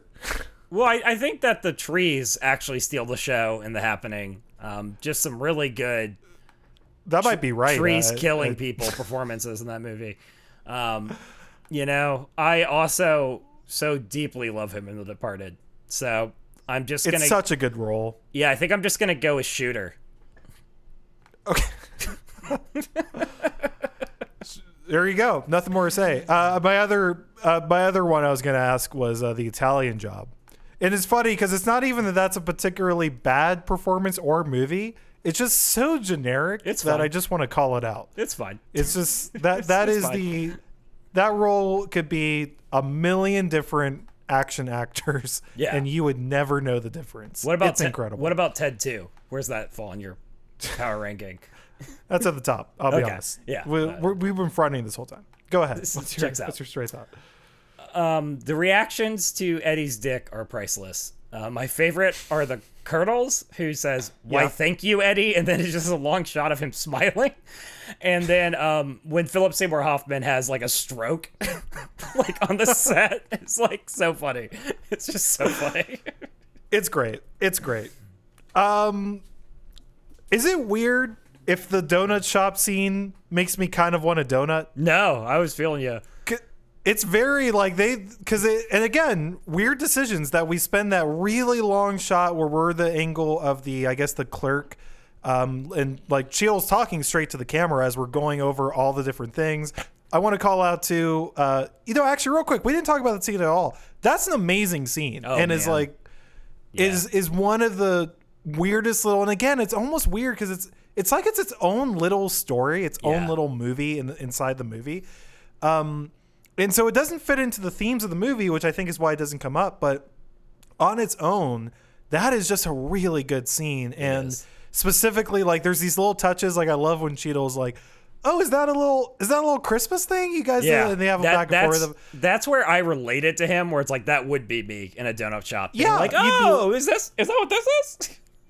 and the way it sets up the robber and Yeah. the clerk and then the the conservative gun guy and then and it's gets so violent so fast like i forgot how gory it is that Yeah. he's got like he's got like like brain matter on him john Yeah. cheadle don Yeah. cheadle uh and then looking down at the money Yes. and just and just that shot and it's so long of him like the shot reverse shot of him and the money and him and the money um that's an amazing scene. I guess so i guess i, I kind of ramble a little bit. In terms of stray thoughts it also just makes me want a donut which is weird but i don't know. It's a great shot. What do you got? If I committed a double murder and suicide in your home, how long would it take you to put a painting of me up on your wall? Because they definitely have a painting. Jack puts a painting of Macy's character up on his wall at the end, and I'm just like, but why? Like, but why? I will also mention though it's very that's actually very critical because otherwise they do not talk about that at all. No. The, the character in dialogue never ever comes up again, which is a very interesting decision. You're right though, there is a painting up there. The answer is uh, probably quite a while, I'll be honest. yeah, it's gonna Wouldn't take a be minute. my Yeah, I would not not my first reaction, I guess is what I would say. People I want to Um, remember fondly on a daily basis. ah, that guy who murdered two people in my home and killed himself. especially when they're I don't know. It feels like maybe they would feel slightly complicit given the the you know his his Maybe it's a sign of remorse. state. Ah, yeah, I don't know. I don't Yeah, know. That's I a great question though.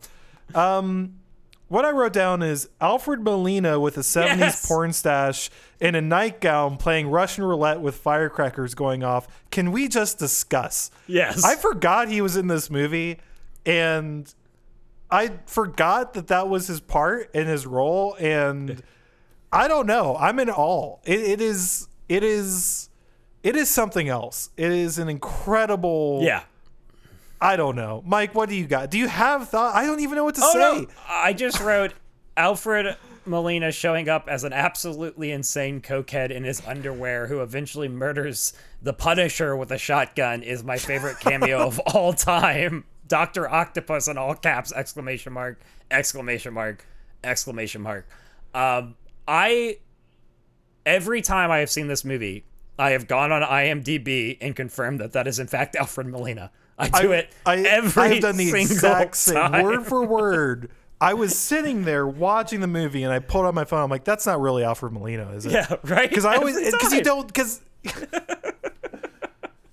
it's it's gotta be one of the greatest small cameos ever. Like I, I genuinely don't know what it what would even what would even compare to it? I don't know. I got nothing. It's this little little part, and Alfred guess, Molina's like- like, a big actor. Like, Well, I don't it, know. It, it reminds me of like Tom Cruise in Tropic Thunder, where I Yes, had no perfect, concept of him being in it, and he's so against type of what he usually does, and it's so off the wall insane that it's memorable, and yet it's not memorable because I still look it up every single time. I can't believe it. I'm like that. There's no way.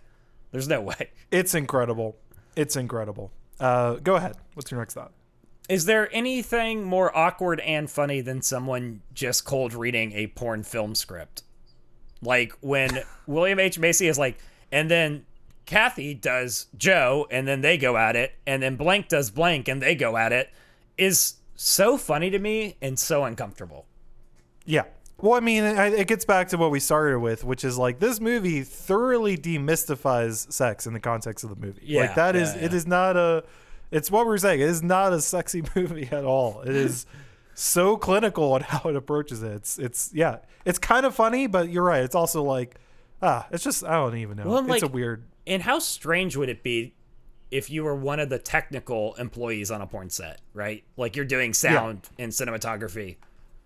It just seems like a unpleasant job. It's just it's no, it's it's insane. Um I have three be- I have three different trivia things. We could do honestly, I could have done 50 trivia bits for straight Sure. thoughts, but I just have 3. Uh, so I'll just move through these real quick. You might know these. Um Hard 8, the movie before this by PTA was originally titled Cindy or, or Sydney, excuse me. The studio made him change it. Uh, supposedly, the reason why that's why he opens Boogie Nights with uh, a electric sign that prominently says Boogie Nights physically incorporated into the shot so that Oh. the studio couldn't change the That's change funny. the title on him. Second piece of trivia. Uh, when they first shot the scene of the adult film awards, the actors who were all the extras didn't know what the movie was about and did not respond positively to anything said and actually got uncomfortable. A lot of them left. They were like, ups- they were incredibly upset.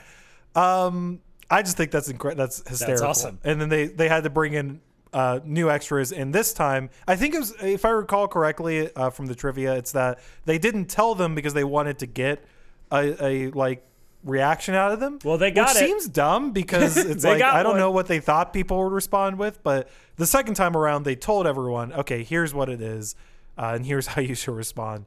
I just like imagining the awkwardness in the room of like, oh, we get to be extras in the movie. Wait, what? What? What's going on? what what's happening? What is this? Last piece of trivia. Going back to our our our boy, uh, Alfred Molina had never heard Jessie's Girl or Sister Christian, uh, which he has to sing along to. So he spent three days repeatedly playing them until he knew them by heart. What a god! What a god! Uh, what do you got? Uh, uh, quote: Diggler delivers a performance worth a thousand hard-ons. Steven Spielberg never got that review. That that I can't I can't I can't argue. I mean, Neither did James Cameron. Facts. Neither did James Cameron. I can't. You know what? I can't disagree with you. Um, this one's more of a discussion point, so I don't know how much we would go into it. It's very interesting how almost positive the ending of the movie is. Mm-hmm. It's the biggest divergence from the source text, which is Goodfellas, because Goodfellas is not positive at the end. Uh, I don't know if you've seen Goodfellas, Mike, but it uh, ends in a pretty bad place. It's not, I guess, as dark as it could be, but it's pretty close. Uh, yeah, this movie is kind of positive. In fact, I the ending montage that shows everyone in kind of an okay state, except for that one incredibly disturbing scene of the of the Colonel being beat up in prison. Yeah. Um, which you got to believe he's sneaking in there for that reason. That's like Yeah. all these. Oh, John C. Reilly is a magician. Oh. Um, you know the the Don Cheadle's character has a studio. Oh, hey, this guy's getting beat up Well- in prison and is crying on the floor. Oh, hey, this other, you know, it's just out of nowhere. yeah. But but everyone's kind of in a good place, and it's just an interesting decision. I don't, it's not good or bad. That's why I put it down here. But I don't know. I, every time I see the movie, it surprises me that it ends there. What, what I like about it is it kind of ends at the beginning. You know, it's amazing how many of the characters end up right where they started.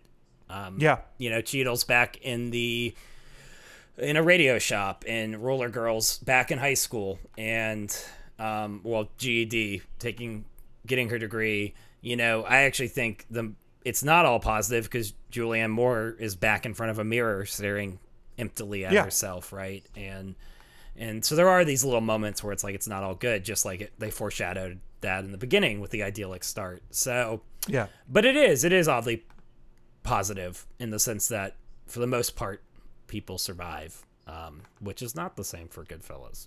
Anyway, Yeah.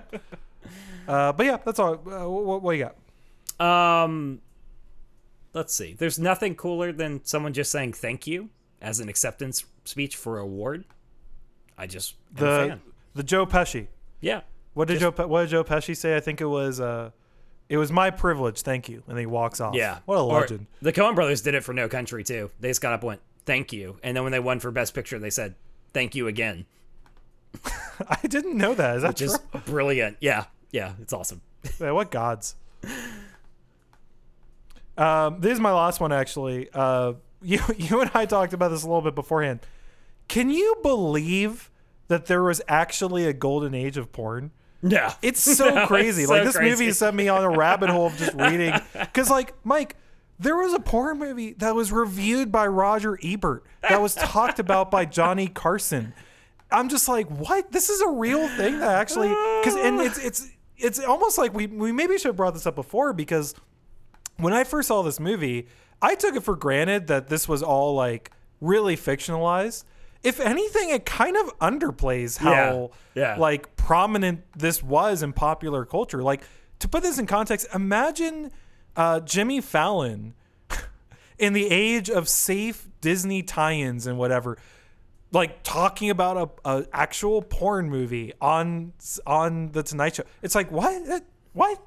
I don't know. It's just so insane to me that this is real and that these this was a real time in American pop culture. Uh, I don't have any thoughts on it. I just am like it's just extremely hard to believe. It's bonkers. Uh, yeah. yeah. And anytime Yeah. a boomer talks about the good old days, I'm bringing that up. I'm like, wow, let's pump the You brakes. guys had this. yeah. Let's, I mean, segregation and you guys had, you know, porn films up for Academy Awards. So let's like pump the brakes. Um, Yeah, let's let's take a breath a little bit. Let's calm down.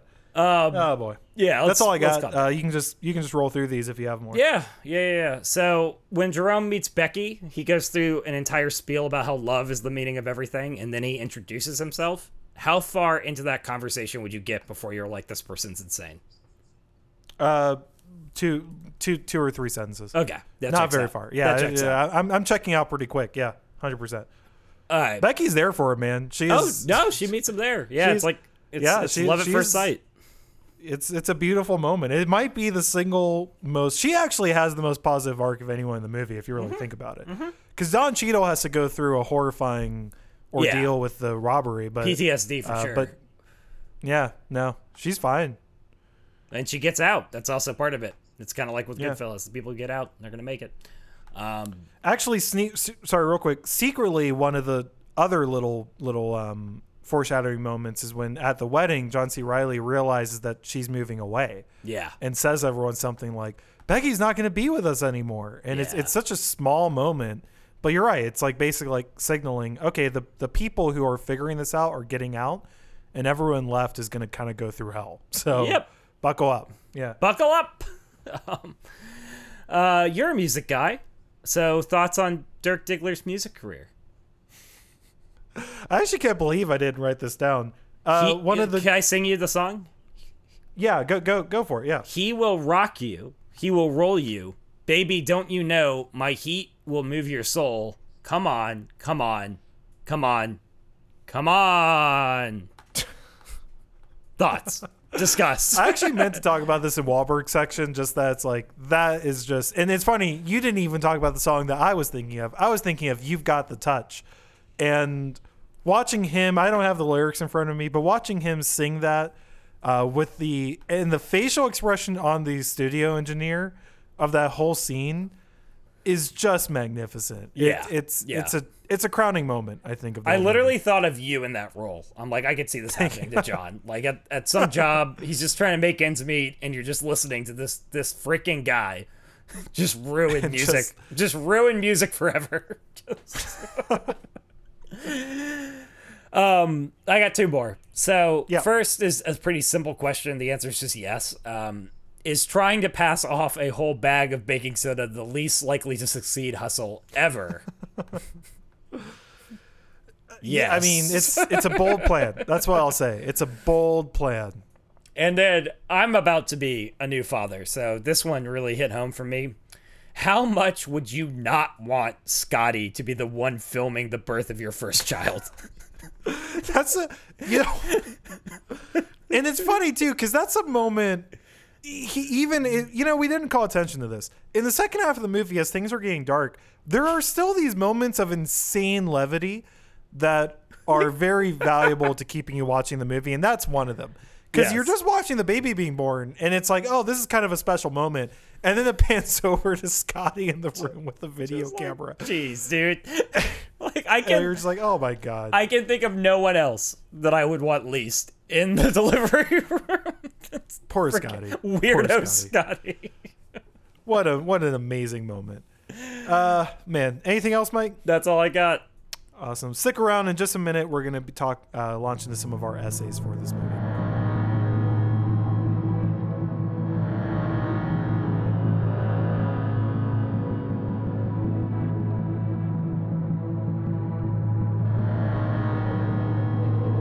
Everyone, welcome back. In the second half of the podcast, Mike and I have each prepared a essay, kind of trying to explore this movie a little more in depth, uh, usually from a spiritual angle of some kind. I believe I'm going first, right, Mike? That is correct. Awesome. Here we go. There's a reason why we sometimes call a close community a family uh, with regards to Dom Toretto. The most ideal version of the two, the perfect family or the closest and most intimate group of friends, actually share a lot in common. Both of them include people who care so much for each other that they're willing to sacrifice for the other's well being. Both of them include people who share the best and the darkest moments of life with each other. Both of them are for relationships that are long lasting and perhaps even unbreakable or unending. But most importantly, both are places where you are supposed to want to belong. Unfortunately, many people have experienced a slow estrangement from a once close community. Even more unfortunately, many people have experienced the same thing with their family. But again, in ideal circumstances, both of these are meant to represent places where you want to be part of it, where you want to engage with these people and become closer and closer to them. When we first meet Eddie Adams, soon to be Dirk Diggler, at the start of Boogie Nights, I said that weird. At the start of Boogie Nights, any desire he might have had to be part of his actual biological family has long since been demolished. His father is distant and cowering. His mother is an unceasing torrent of spite and anger and demeaning vitriol. Critically, neither seems to want him there. At least, neither seems to want him there the way that he is. And this is so starkly contrasted by Jack Horner and his small empire. Everyone there likes Dirk. Everyone admires him. Everyone praises him. They seek his opinion and show him and his personality and his desires respect. They help him. Dirk's reaction to both is key. To his family, his actual blood relatives, he finally just has to leave. However painful and difficult it proves, he has to extricate himself. He simply cannot stay there anymore. Jack Horner's house, on the other hand, becomes the cornerstone of Dirk's professional and personal life. He helps them. He works with them. He hangs out with them. He shares life and success and failure with them.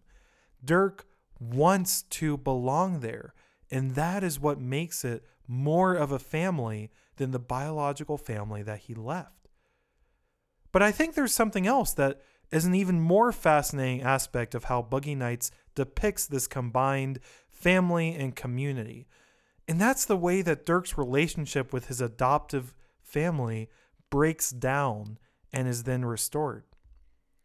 Part of why Dirk became so attached to his new community was that he had a role he could play. He was, as he constantly reminds us, the rock star, the center of attention, the most talented, the most gifted, the most important. The drugs play a part in it, but I think the biggest factor in Dirk's slide to estrangement is his fear that his role in the community might be changing.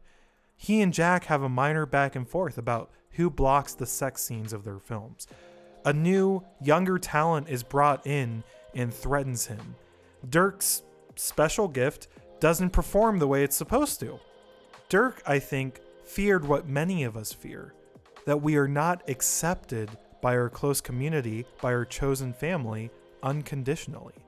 That those around us associate with us only insofar as we play a role, as we fulfill their expectations, as we have something to add.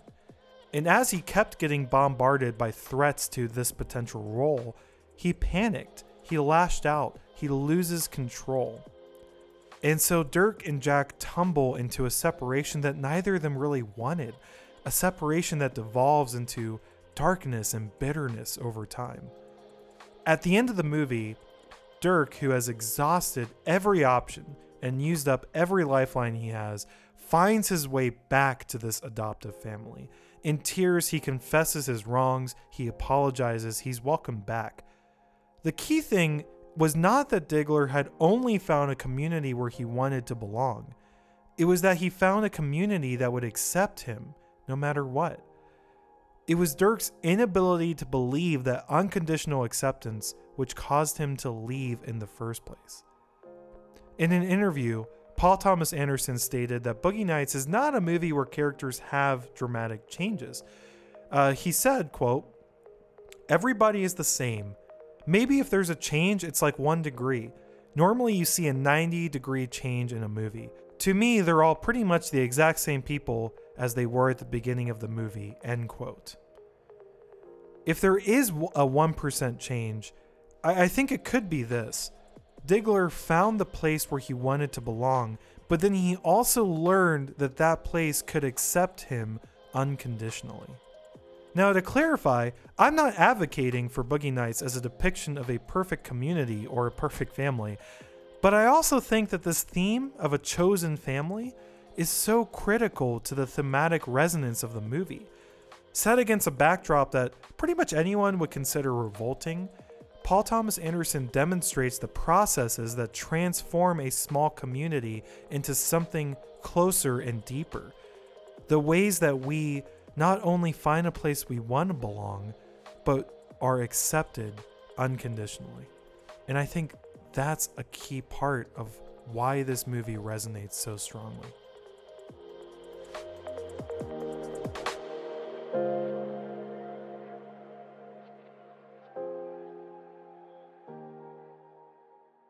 So yeah, Mike, I, I, guess I'm mostly I'm just curious your thoughts about, and we talked about a little bit, but not too much.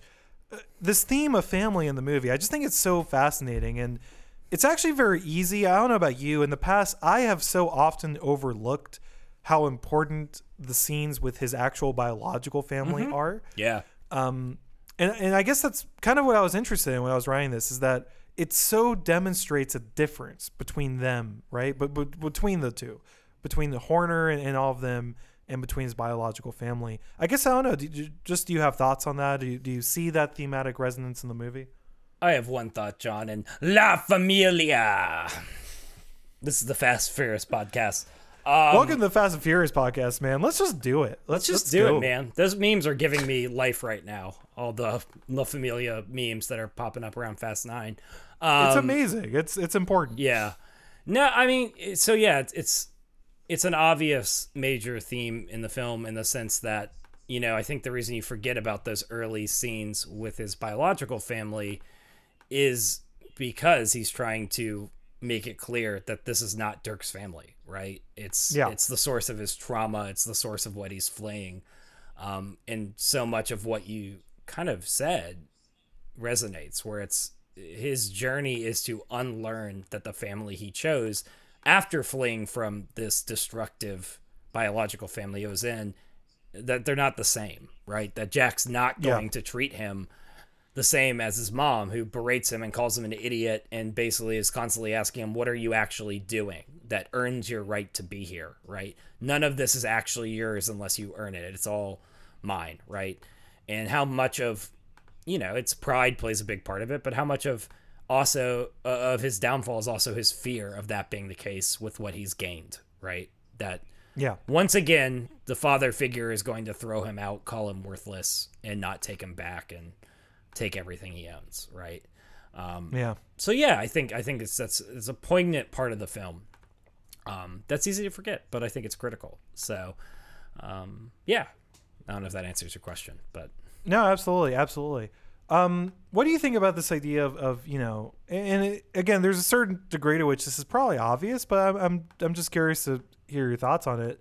This nature to which you know a family unit or, or this kind of way that we choose like a, a group of people that we become very very close to, that there's almost like these two sides to it that you have to accept. The first, obviously, being how much you want to be part of them, right?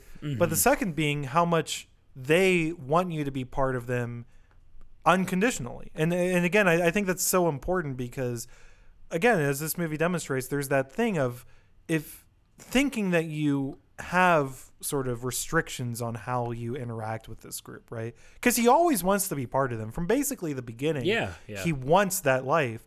But the thing that the way he enters into that group and the way he enters into this community, he believes he can only interact with them in one context, which is I am the best and I am Yeah. the the golden child.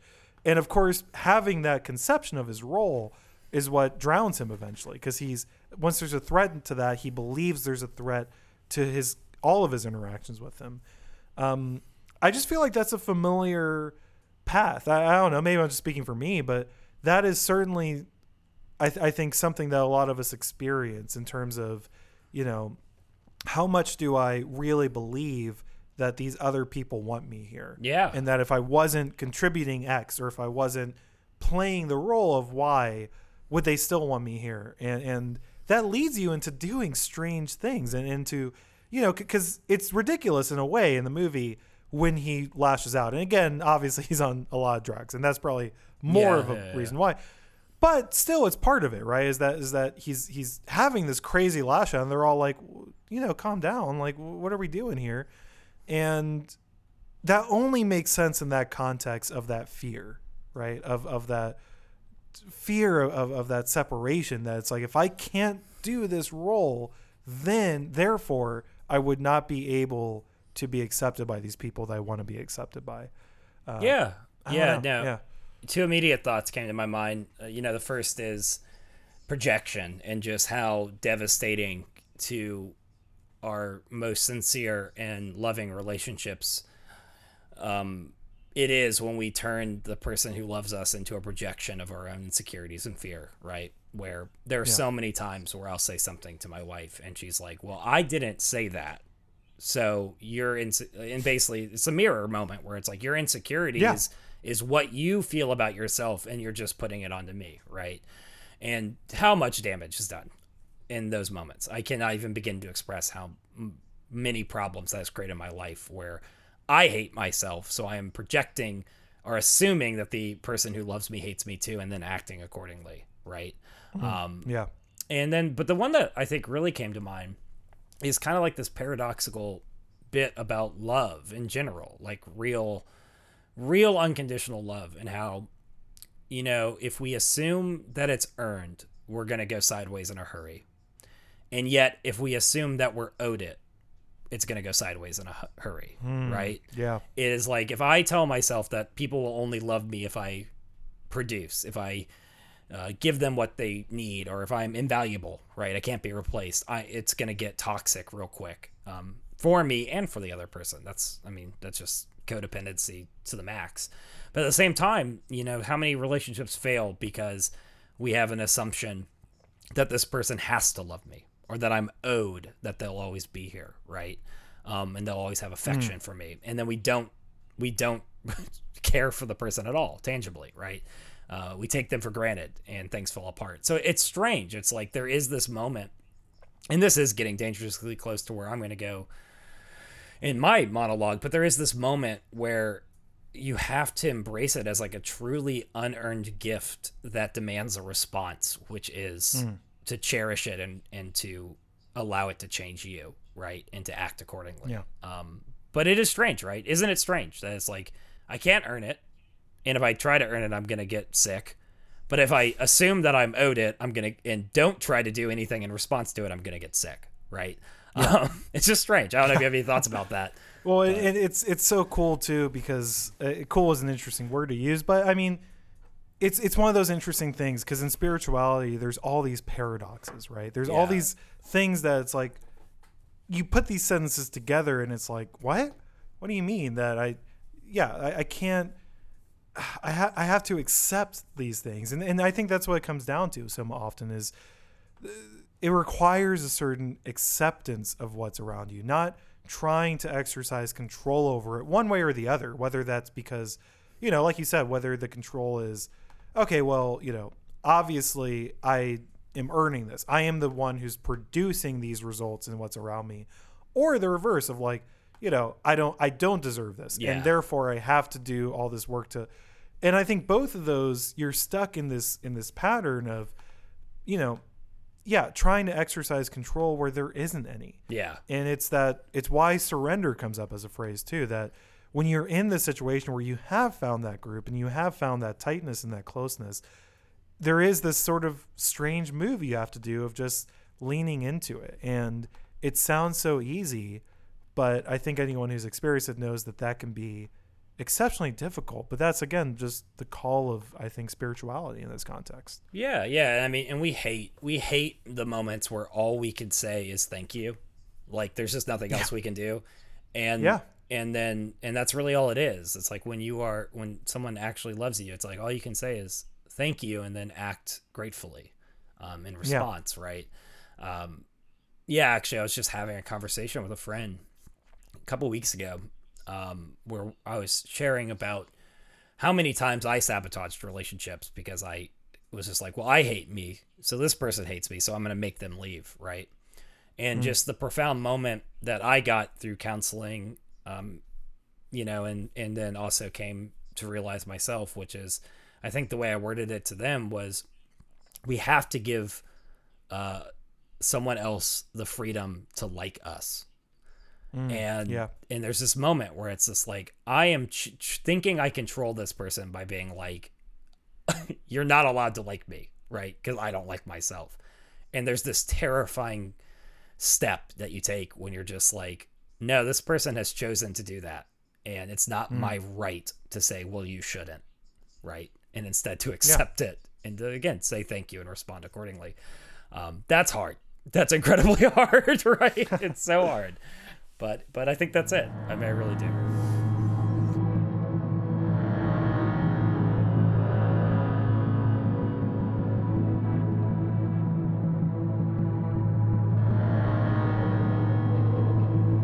Few stories from Christian tradition are more well known by both believers and non believers alike than the prodigal son, the parable of Jesus, that's probably more aptly called the parable of two sons and a father.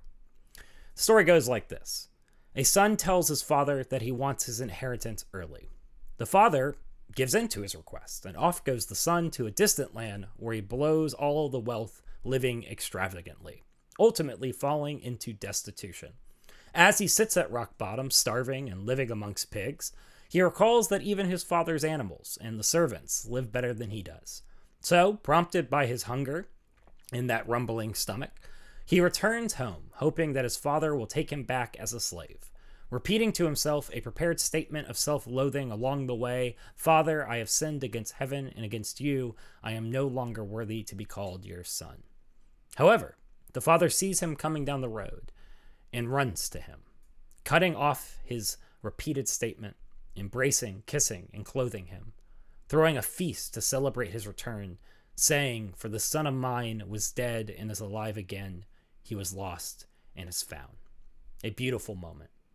But as the feast rages on, the prodigal's older brother returns from working in the fields and grows resentful that his father is celebrating rather than punishing his rebellious brother. Why does he get a feast when I've remained so loyal, obedient, such a hard worker? The older brother refuses to enter the feast, and the parable closes with the father going outside the party to meet his older son, saying, My son, you are always with me, and everything I have is yours. But we had to celebrate and be glad, because this brother of yours was dead and is alive again. He was lost and is found. End scene. It's no wonder that this parable has stuck in people's imaginations for centuries. It's a tale of betrayal and redemption, injury and forgiveness, judgment and grace, exile and return. But beyond that, it's always been the nuances of it that have stuck with me. For example, the extent of the insult to the father is enormous in Jewish culture. Asking for one's inheritance early was to say, Father, I wish you were dead already, or hurry up and die which in Jesus' day is the epitome of dishonor, shame, and humiliation for a father. Not to mention, in a village community, everyone would have known that this disgrace had happened. Or another example the story lacks black and white morality. The prodigal son's motivations are gray at best. He repents because he's hungry, not necessarily because he's sorry. And the seeming villain of the story, the older brother, is quite frankly right. The treatment of the prodigal is unfair. No tongue lashings, extra chores, or paying the father back. Nothing is done to ensure that the behavior doesn't happen again. Not to mention, the older brother only finds out secondhand as he's coming back in from work. He only finds out that there was a celebration at all from a servant he happens to pass by. Or, in other words, the father forgot about him. But above all, it's the father's character that makes this story so strange and so memorable. When insulted, he gives the prodigal what he wants, not even trying to dissuade him of the poor decision he's about to make. When the prodigal returns, he runs to meet the son, who made him look stupid publicly, furthering his humiliation, as running was considered undignified of elders in Jesus' culture. Humiliation only furthered even more when he's publicly berated by his older son which he responds to with affirmations of love and blessing. The character simply makes no sense. And if we're honest, we would probably call him a bad father, the parable of the stupid father, taking abuse and not once acting to impose himself or ensure that his belligerent sons learn the right lessons from their failures. It's inhuman. It's strange. And yet, that's what gives the story power a power that Boogie Nights understands all too well. Boogie Nights, intentionally or not, relies on this parable and its power deeply. Obviously, that's not a very crazy thing to say when you think about the plot. Eddie comes under the care of Jack, his own gracious father, who invites him into his family to find love, success, fame, and fortune as Dirk Diggler. Until, in selfish pride and ambition, Eddie determines that Jack's holding out on him, letting paranoia of Jack's intentions and generosity fester until it escalates to Eddie essentially telling Jack that he wishes he were dead. Eddie storms off with his inheritance, living extravagantly until he finds himself starving, addicted, living amongst pigs. I guess that's a mean thing to say about Melina, but whatever. Degrading himself fully until he literally runs out of gas in that famous scene. All building to Eddie's return approaching Jack, his humiliated father, and forcing out his own rehearsed apology. Jack, could you please help? I guess I just wanted to come and say sorry, you know? And, um, I just want to know if you could help me, Jack. I need help. I'm sorry, you know, I need help, Jack. I'm so sorry.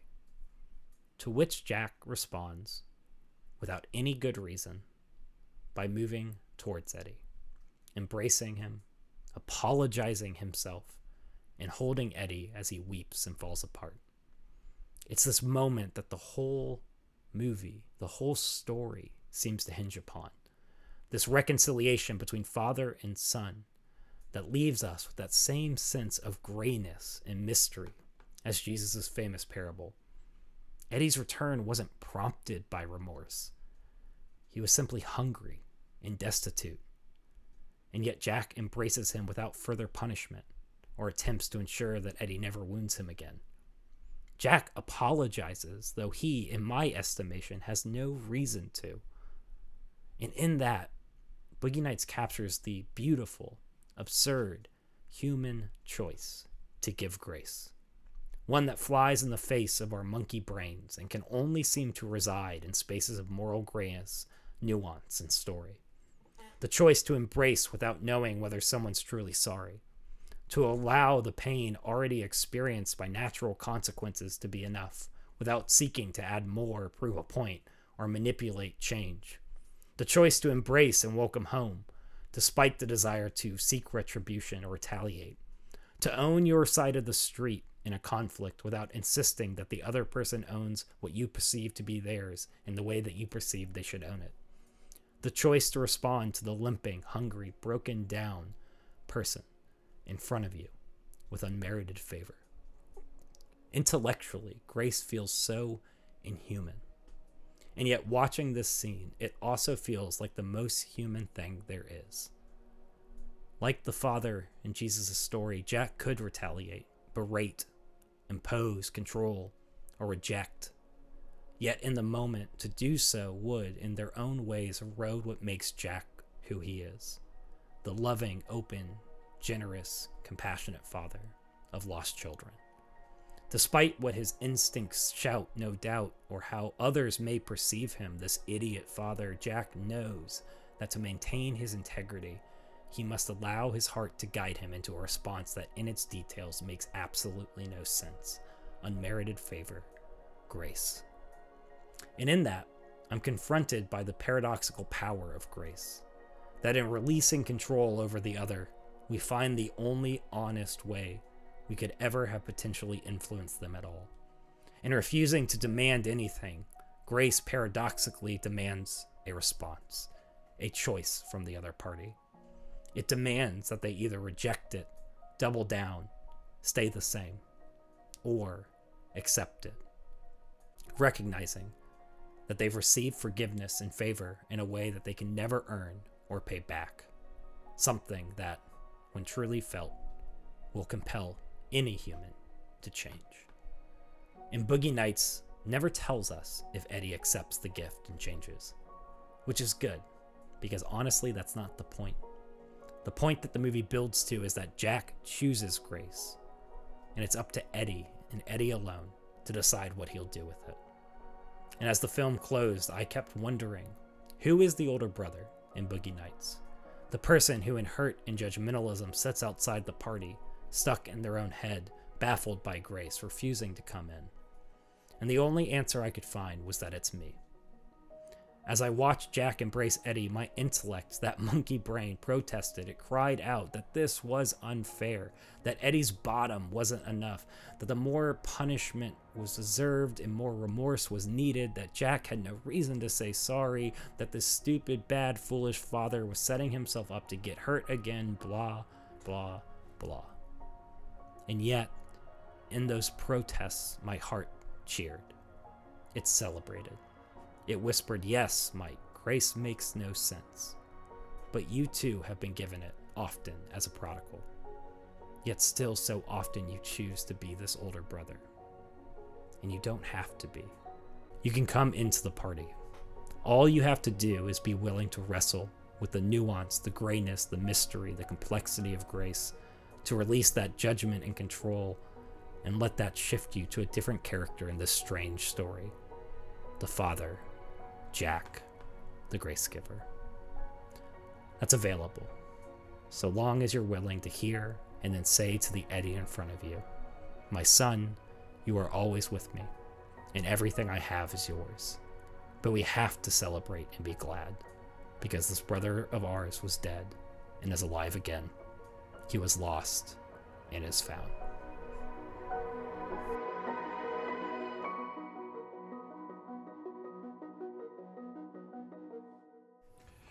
Yeah, Mike, I thought that was great. I, uh, you and I have obviously both sort of talked about it and, and been part of an ongoing discussion. I think in terms of that specific parable, right? It, it's Yeah, yeah. it's so I, I don't know. It's such a fascinating story because it just opens itself up in so many ways. I, I think what I like about it is that the the most basic reading of it, I actually don't think is bad. I, I think it's a perfectly Yeah. powerful reading of just like okay yeah it's this this level about what it, what radical acceptance and forgiveness looks like. Uh, but there is this other aspect to it that there's all these little things and and things about it that are, are for lack of a better word, sort of, I guess, insidious or rebellious was is I guess would be the best word. I I always think about specifically. I always fixate on the way that you know you, you brought it up, but the the son in the prodigal son story doesn't have the contrition that we would think is is required to come back, right? Yeah. it, he's he's not necessarily coming back for the right reasons and, and what we tend to think of as justice in, in in our sort of modern view and actually it's not even just modern i think in any view would be that he would have to have reached this point of supplication right? Yes, that he has yes. to have have hit this point of well i understand where i where i messed up. And he doesn't at all eh, or at least we don't get an indication that he does. And in the context of this movie, it's fascinating too because I, I think you could have I don't know I, I think it's so purposefully unclear where exactly Eddie Adams is. By the way, it's just this is a very very small tangent.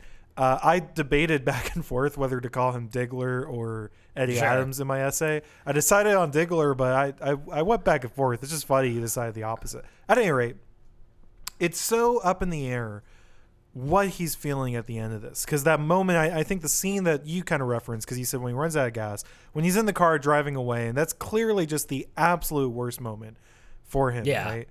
Yeah. Um, and it's just, I think the complex thing is that he's so desperate. His circumstances are so desperate. And when he comes back to Jack, all he says is, I just need help. He doesn't Yeah. say, I want back in. I want to be back where I was. I want to work again. He just says, Can you help me? It's the most base request you can possibly make of, you know, I, I don't know. And, and interpreting where that is and where he is may or may not be valuable, but it is so meaningful that Jack doesn't even care, seemingly. Yeah. It Yeah. doesn't really matter the extent to which he is or is not asking.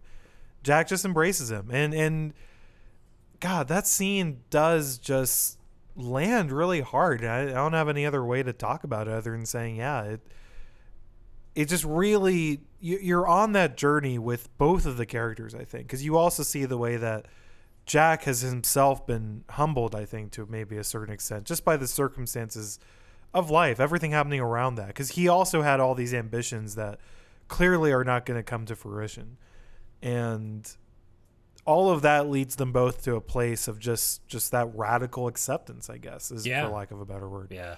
Um, it's just fascinating. I, I, yeah, I don't know if I that adds anything, but that that's that was my response as I was as I was hearing you talk. I guess. No, yeah, that makes a lot of sense. I mean, and I think that's, yeah, it, a couple different thoughts popped into my mind. You know, I think one of them is about the parable of the prodigal itself that this movie mirrors really well, which is, you know, it's so easy to turn it into an allegory where the father is God and and we're the wretch and then you kind of usually just ignore the older brother in most evangelical readings of it. They just don't touch on it um, or make it an anti-Semitic thing, which is a whole nother bag, can of worms that we're just not going to dive into. But I think it's really interesting how much more nuanced it is, um, because when you look at it, not to get too Bible nerdy, but you look at it in the context. There's two parables before it, and they're both about counting. Uh, there's the shepherd who has a hundred sheep, and one sheep goes away, and he counts, and there's only 99, so he goes and finds the one. And then there's a parable about a woman who has 10 coins. She loses one, she counts. There's only nine. She goes and looks, finds the other one. And then there's a party after both. And isn't it interesting that then there's this parable of this story of a father who forgets to count? He has two sons. He throws a party. And he forgets about the older brother, right? Mm, yeah. And it becomes this conversation of it's so easy to make the father into the idyllic God figure. And yet the parable also hits me when it asks me the question of who in your excitement and joy are you forgetting to include, right? Who in your Yeah. family are you leaving out? It makes me think of Scotty, right? Who Yeah. not here and it's because in your celebration you forgot that maybe they'd want to come or maybe they'd be hurt if they were left out and that's again it's kind of one of those things where i'm not sure even where to throw that in into the larger context of the conversation, but I think Boogie Nights just gets the grayness of that parable and how it, it tells its own parable about Eddie Yeah. and Jack, in which, yeah, justice is is not what we think it should be, and yet Jack also, you know, he also feels the need to apologize himself. He's not perfect, and he's also humbled, like you said, and there's a moment of humbling and recognition for him, and and then there's yeah i don't really know. And then and then you just kind of sit there at that scene and it's kind of like you said intellect or i said intellectually you're you have all sorts of thoughts about it but your heart just cries out with joy that the embrace happens. And there's Yeah. nothing more human than that in which i can't explain to you why i'm so happy in this moment. I don't know if eddie changed i don't know if jack should be apologizing i don't think any of it matters or at least my heart doesn't because it's just excited to see that the father and son are back together again you know Yeah.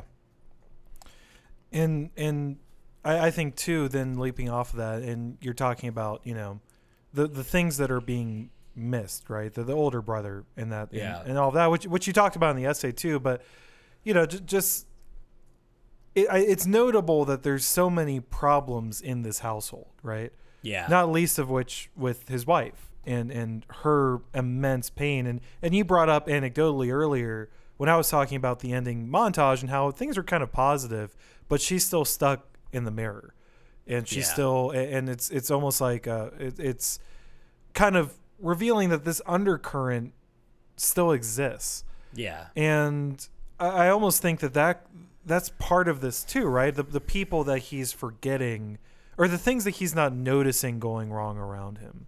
Talking about Jack, yeah the things that he's he's, I, I don't know. It's, it's just such. I agree that's such a key part of the story. That's like that this dramatic separation and reunion, which is so meaningful to both of the characters, arguably is also what causes them to overlook the pain in other people around them. Right? Yeah yeah. That that it, it, it creates this situation where you know there's so much ecstasy in that and there's so much joy in that again that reunion and and and there's something so powerful about that. But it lets but it lets him skip over all of these horrible things happening around him and these undercurrents that are that are pervasive. Um yeah, I don't know, and, and you know, it's funny. We also said very anecdotally, or I said it's it's interesting how they never reference William H Macy's character again, yeah but in a way that that's kind of what we're saying too, right? Is like there's this there's this sort of sweeping under of all of these things that are going wrong, and there's this maybe this degree to which they just don't want to confront those things, and and they don't want to they, they don't want that darkness to seep in. And you know there's probably a degree to which we're we're you know overthinking this to to, to an yeah extent sure but sure. But I, I don't know. I, I think that's a valid part of, of how you can perceive this story right? Especially like you said in context of the prodigal where there is this almost b story that we don't like to talk about because it it change it, it introduces a lot of grayness because it's easier to see the father or Jack as just being this positive figure um, and so there's almost something uncomfortable about like well wait how are they ignoring the undercurrent dark things happening around them? Yeah. Um, yeah. I don't know. It, it, it it's great because it's incriminating in both directions right? You can see yourself where you're the prodigal but you can see yourself where you're the the father as well or the brother. Yeah. Yeah. Yeah. I mean i think that's the power of it. And it almost goes back even to to your monologue right? That last line we could have brought up with yours where what's the response to the belligerent older brother that you know i find myself in a lot um, which is just my son you are always with me and everything i have is yours. Like that's the statement that yeah.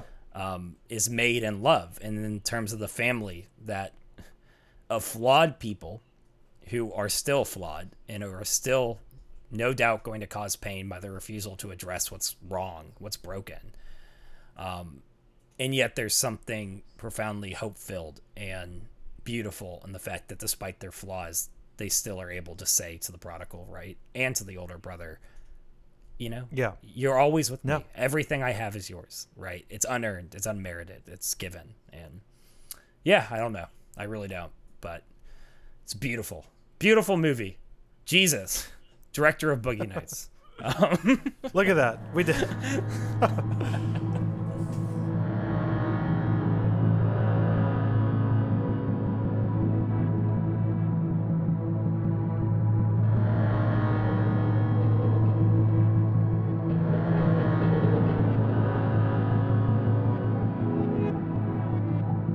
Hey guys, thank you so much for listening to this episode. Uh, we have both waxed very long. My my timer says well over two hours. I'm not sure what the final edit will be. Uh, I'm pretty sure Mike could have done another four on Paul Thomas Anderson. Is that accurate, Mike? do you want me to go? Yeah, you know it? what? Maybe I'll just I could just shut off my mic and just go go do something. Let's just run it can back. send- Let's just run it back. We'll Yeah, do the whole just- thing. let's run it Just back go. Uh, but thank you all for listening. We have actually a final question Mike and I each have prepared for the other. But before that, uh, we wanted to tell you on the next episode, we are going to be doing The Departed. Um, Go We're finally, we're finally, you were just, you were so ready for that. We're finally doing Scorsese. Tom. Brady. He's the goat. We're, we're jumping in on probably our shared all-time favorite director. I think maybe at least uh, I would think we both close. think of him extremely highly. But we're jumping in on not the top. I don't think. Um, it'll be an interesting conversation. The Departed is an amazing movie that is also. We're, we're gonna have a lot to say about it. Let's just say that. What is Uh, Jack which- is that a fair doing? assessment, Mike? Yeah. I spend most of my time just contemplating what Jack Nicholson's doing in that movie. So It's yes, incredible. We're gonna have some thing to say. impressions. It's gonna be it's gonna be magical. Uh, but yeah, so tune in for that. In the meantime, we each have a final question. Uh, Mike, I'll go first if that's okay. Yeah, go shoot. So, okay, so so Dirk Diggler gets into a pretty rough state by the end of the movie. We were just talking. Yeah. about this. By the time yeah. that he has to go back to, uh, you know, goes back to Jack. How desperate would your circumstances have to be to buy in on Thomas Jane's plan to sell baking powder as cocaine to a literally insane drug dealer? Like, I, I just want to gauge it because I'm watching the movie and I'm like, yeah, you know what, Eddie James, you're in a bad place. I don't think it was that bad. I think you maybe should have had more questions with this plan Yeah. before jumping on. I just want to know, Yeah. like, like where would you be to be like, yeah, let's go for it. On cocaine, I guess. Like just a few That's, I guess that's the only answer. Yeah, you have- apparently you have to few be- a few years into a deep cocaine addiction. Uh, I, I don't. and you're so, signing off. It's so unbelievably stupid that I can't answer your question. Like there's I even as someone who has struggled with addiction cannot imagine being a, at a moment so low that I have lost my intellect so deeply that I would sit in that room and be like this, yeah, let's do it. Let's go. This is going to work. Like it's This is obviously going to work. it's the worst plan Doesn't ever. In a very in a very dark moment, doesn't he also get mad at Scotty for being like, "Hey, Yeah, Scotty's this like doesn't sound like a Are you sure plan." this is a good idea? And he's like, "Shut up, Scotty." And I'm like, "That's like the only part I relate to. I would do that." Yeah. Uh, you would like anyone else in your entire life would be like, "Hey, Mike, I'm not so sure about this one, bud." Like, shut I up. just shut up. yeah, no, it's bonkers. Beautiful. I don't know, dude. I keep saying the word bonkers, but because it is. It's accurate. I mean, there's no other word for it. You're right. Yeah. You're right. Uh, what do you got? So, you have to have a technical job on a porn set. Which one are you picking? Oh my God, Mike. Um, um, you know, I feel like the sound guy A is already kind of technical skills that I have, and B is like kind of removed, like as removed, you know, because I get to sort of be just off, like, you know, just off to the side holding up a mic. I guess I could do that. I don't know. you I like- hate this question. Are you like closing your eyes, like clenched tight, and just holding the microphone? Yeah, that's what I'm It's like. Well, and, and actually, this is a real thing though. Is that when you're doing that, you actually do have to stare at a, a level meter.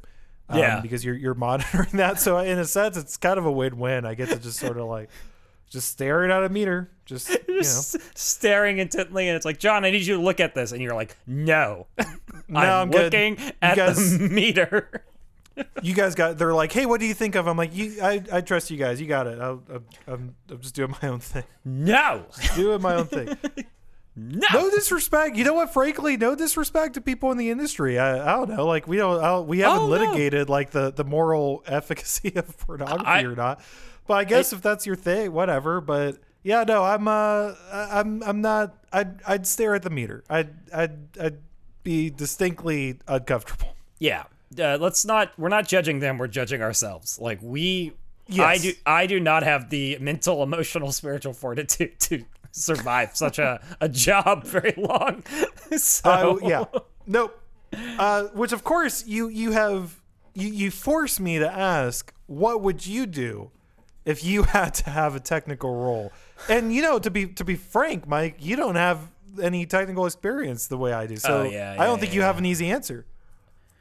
so honestly i wouldn't want to do audio because like just listening to the noises on repeat sounds awful like even without the visual it's just like i That's don't true. wanna You do that. have to have yeah, you have the headphones on and you have to be yeah, that's a fair point. That's a fair point. um honestly i it's like even though i hate it like i would hate doing it i would absolutely insist on being the director because i'm a control freak so i would just be like I- you know what That's what I was if i have wondering if you were gonna say.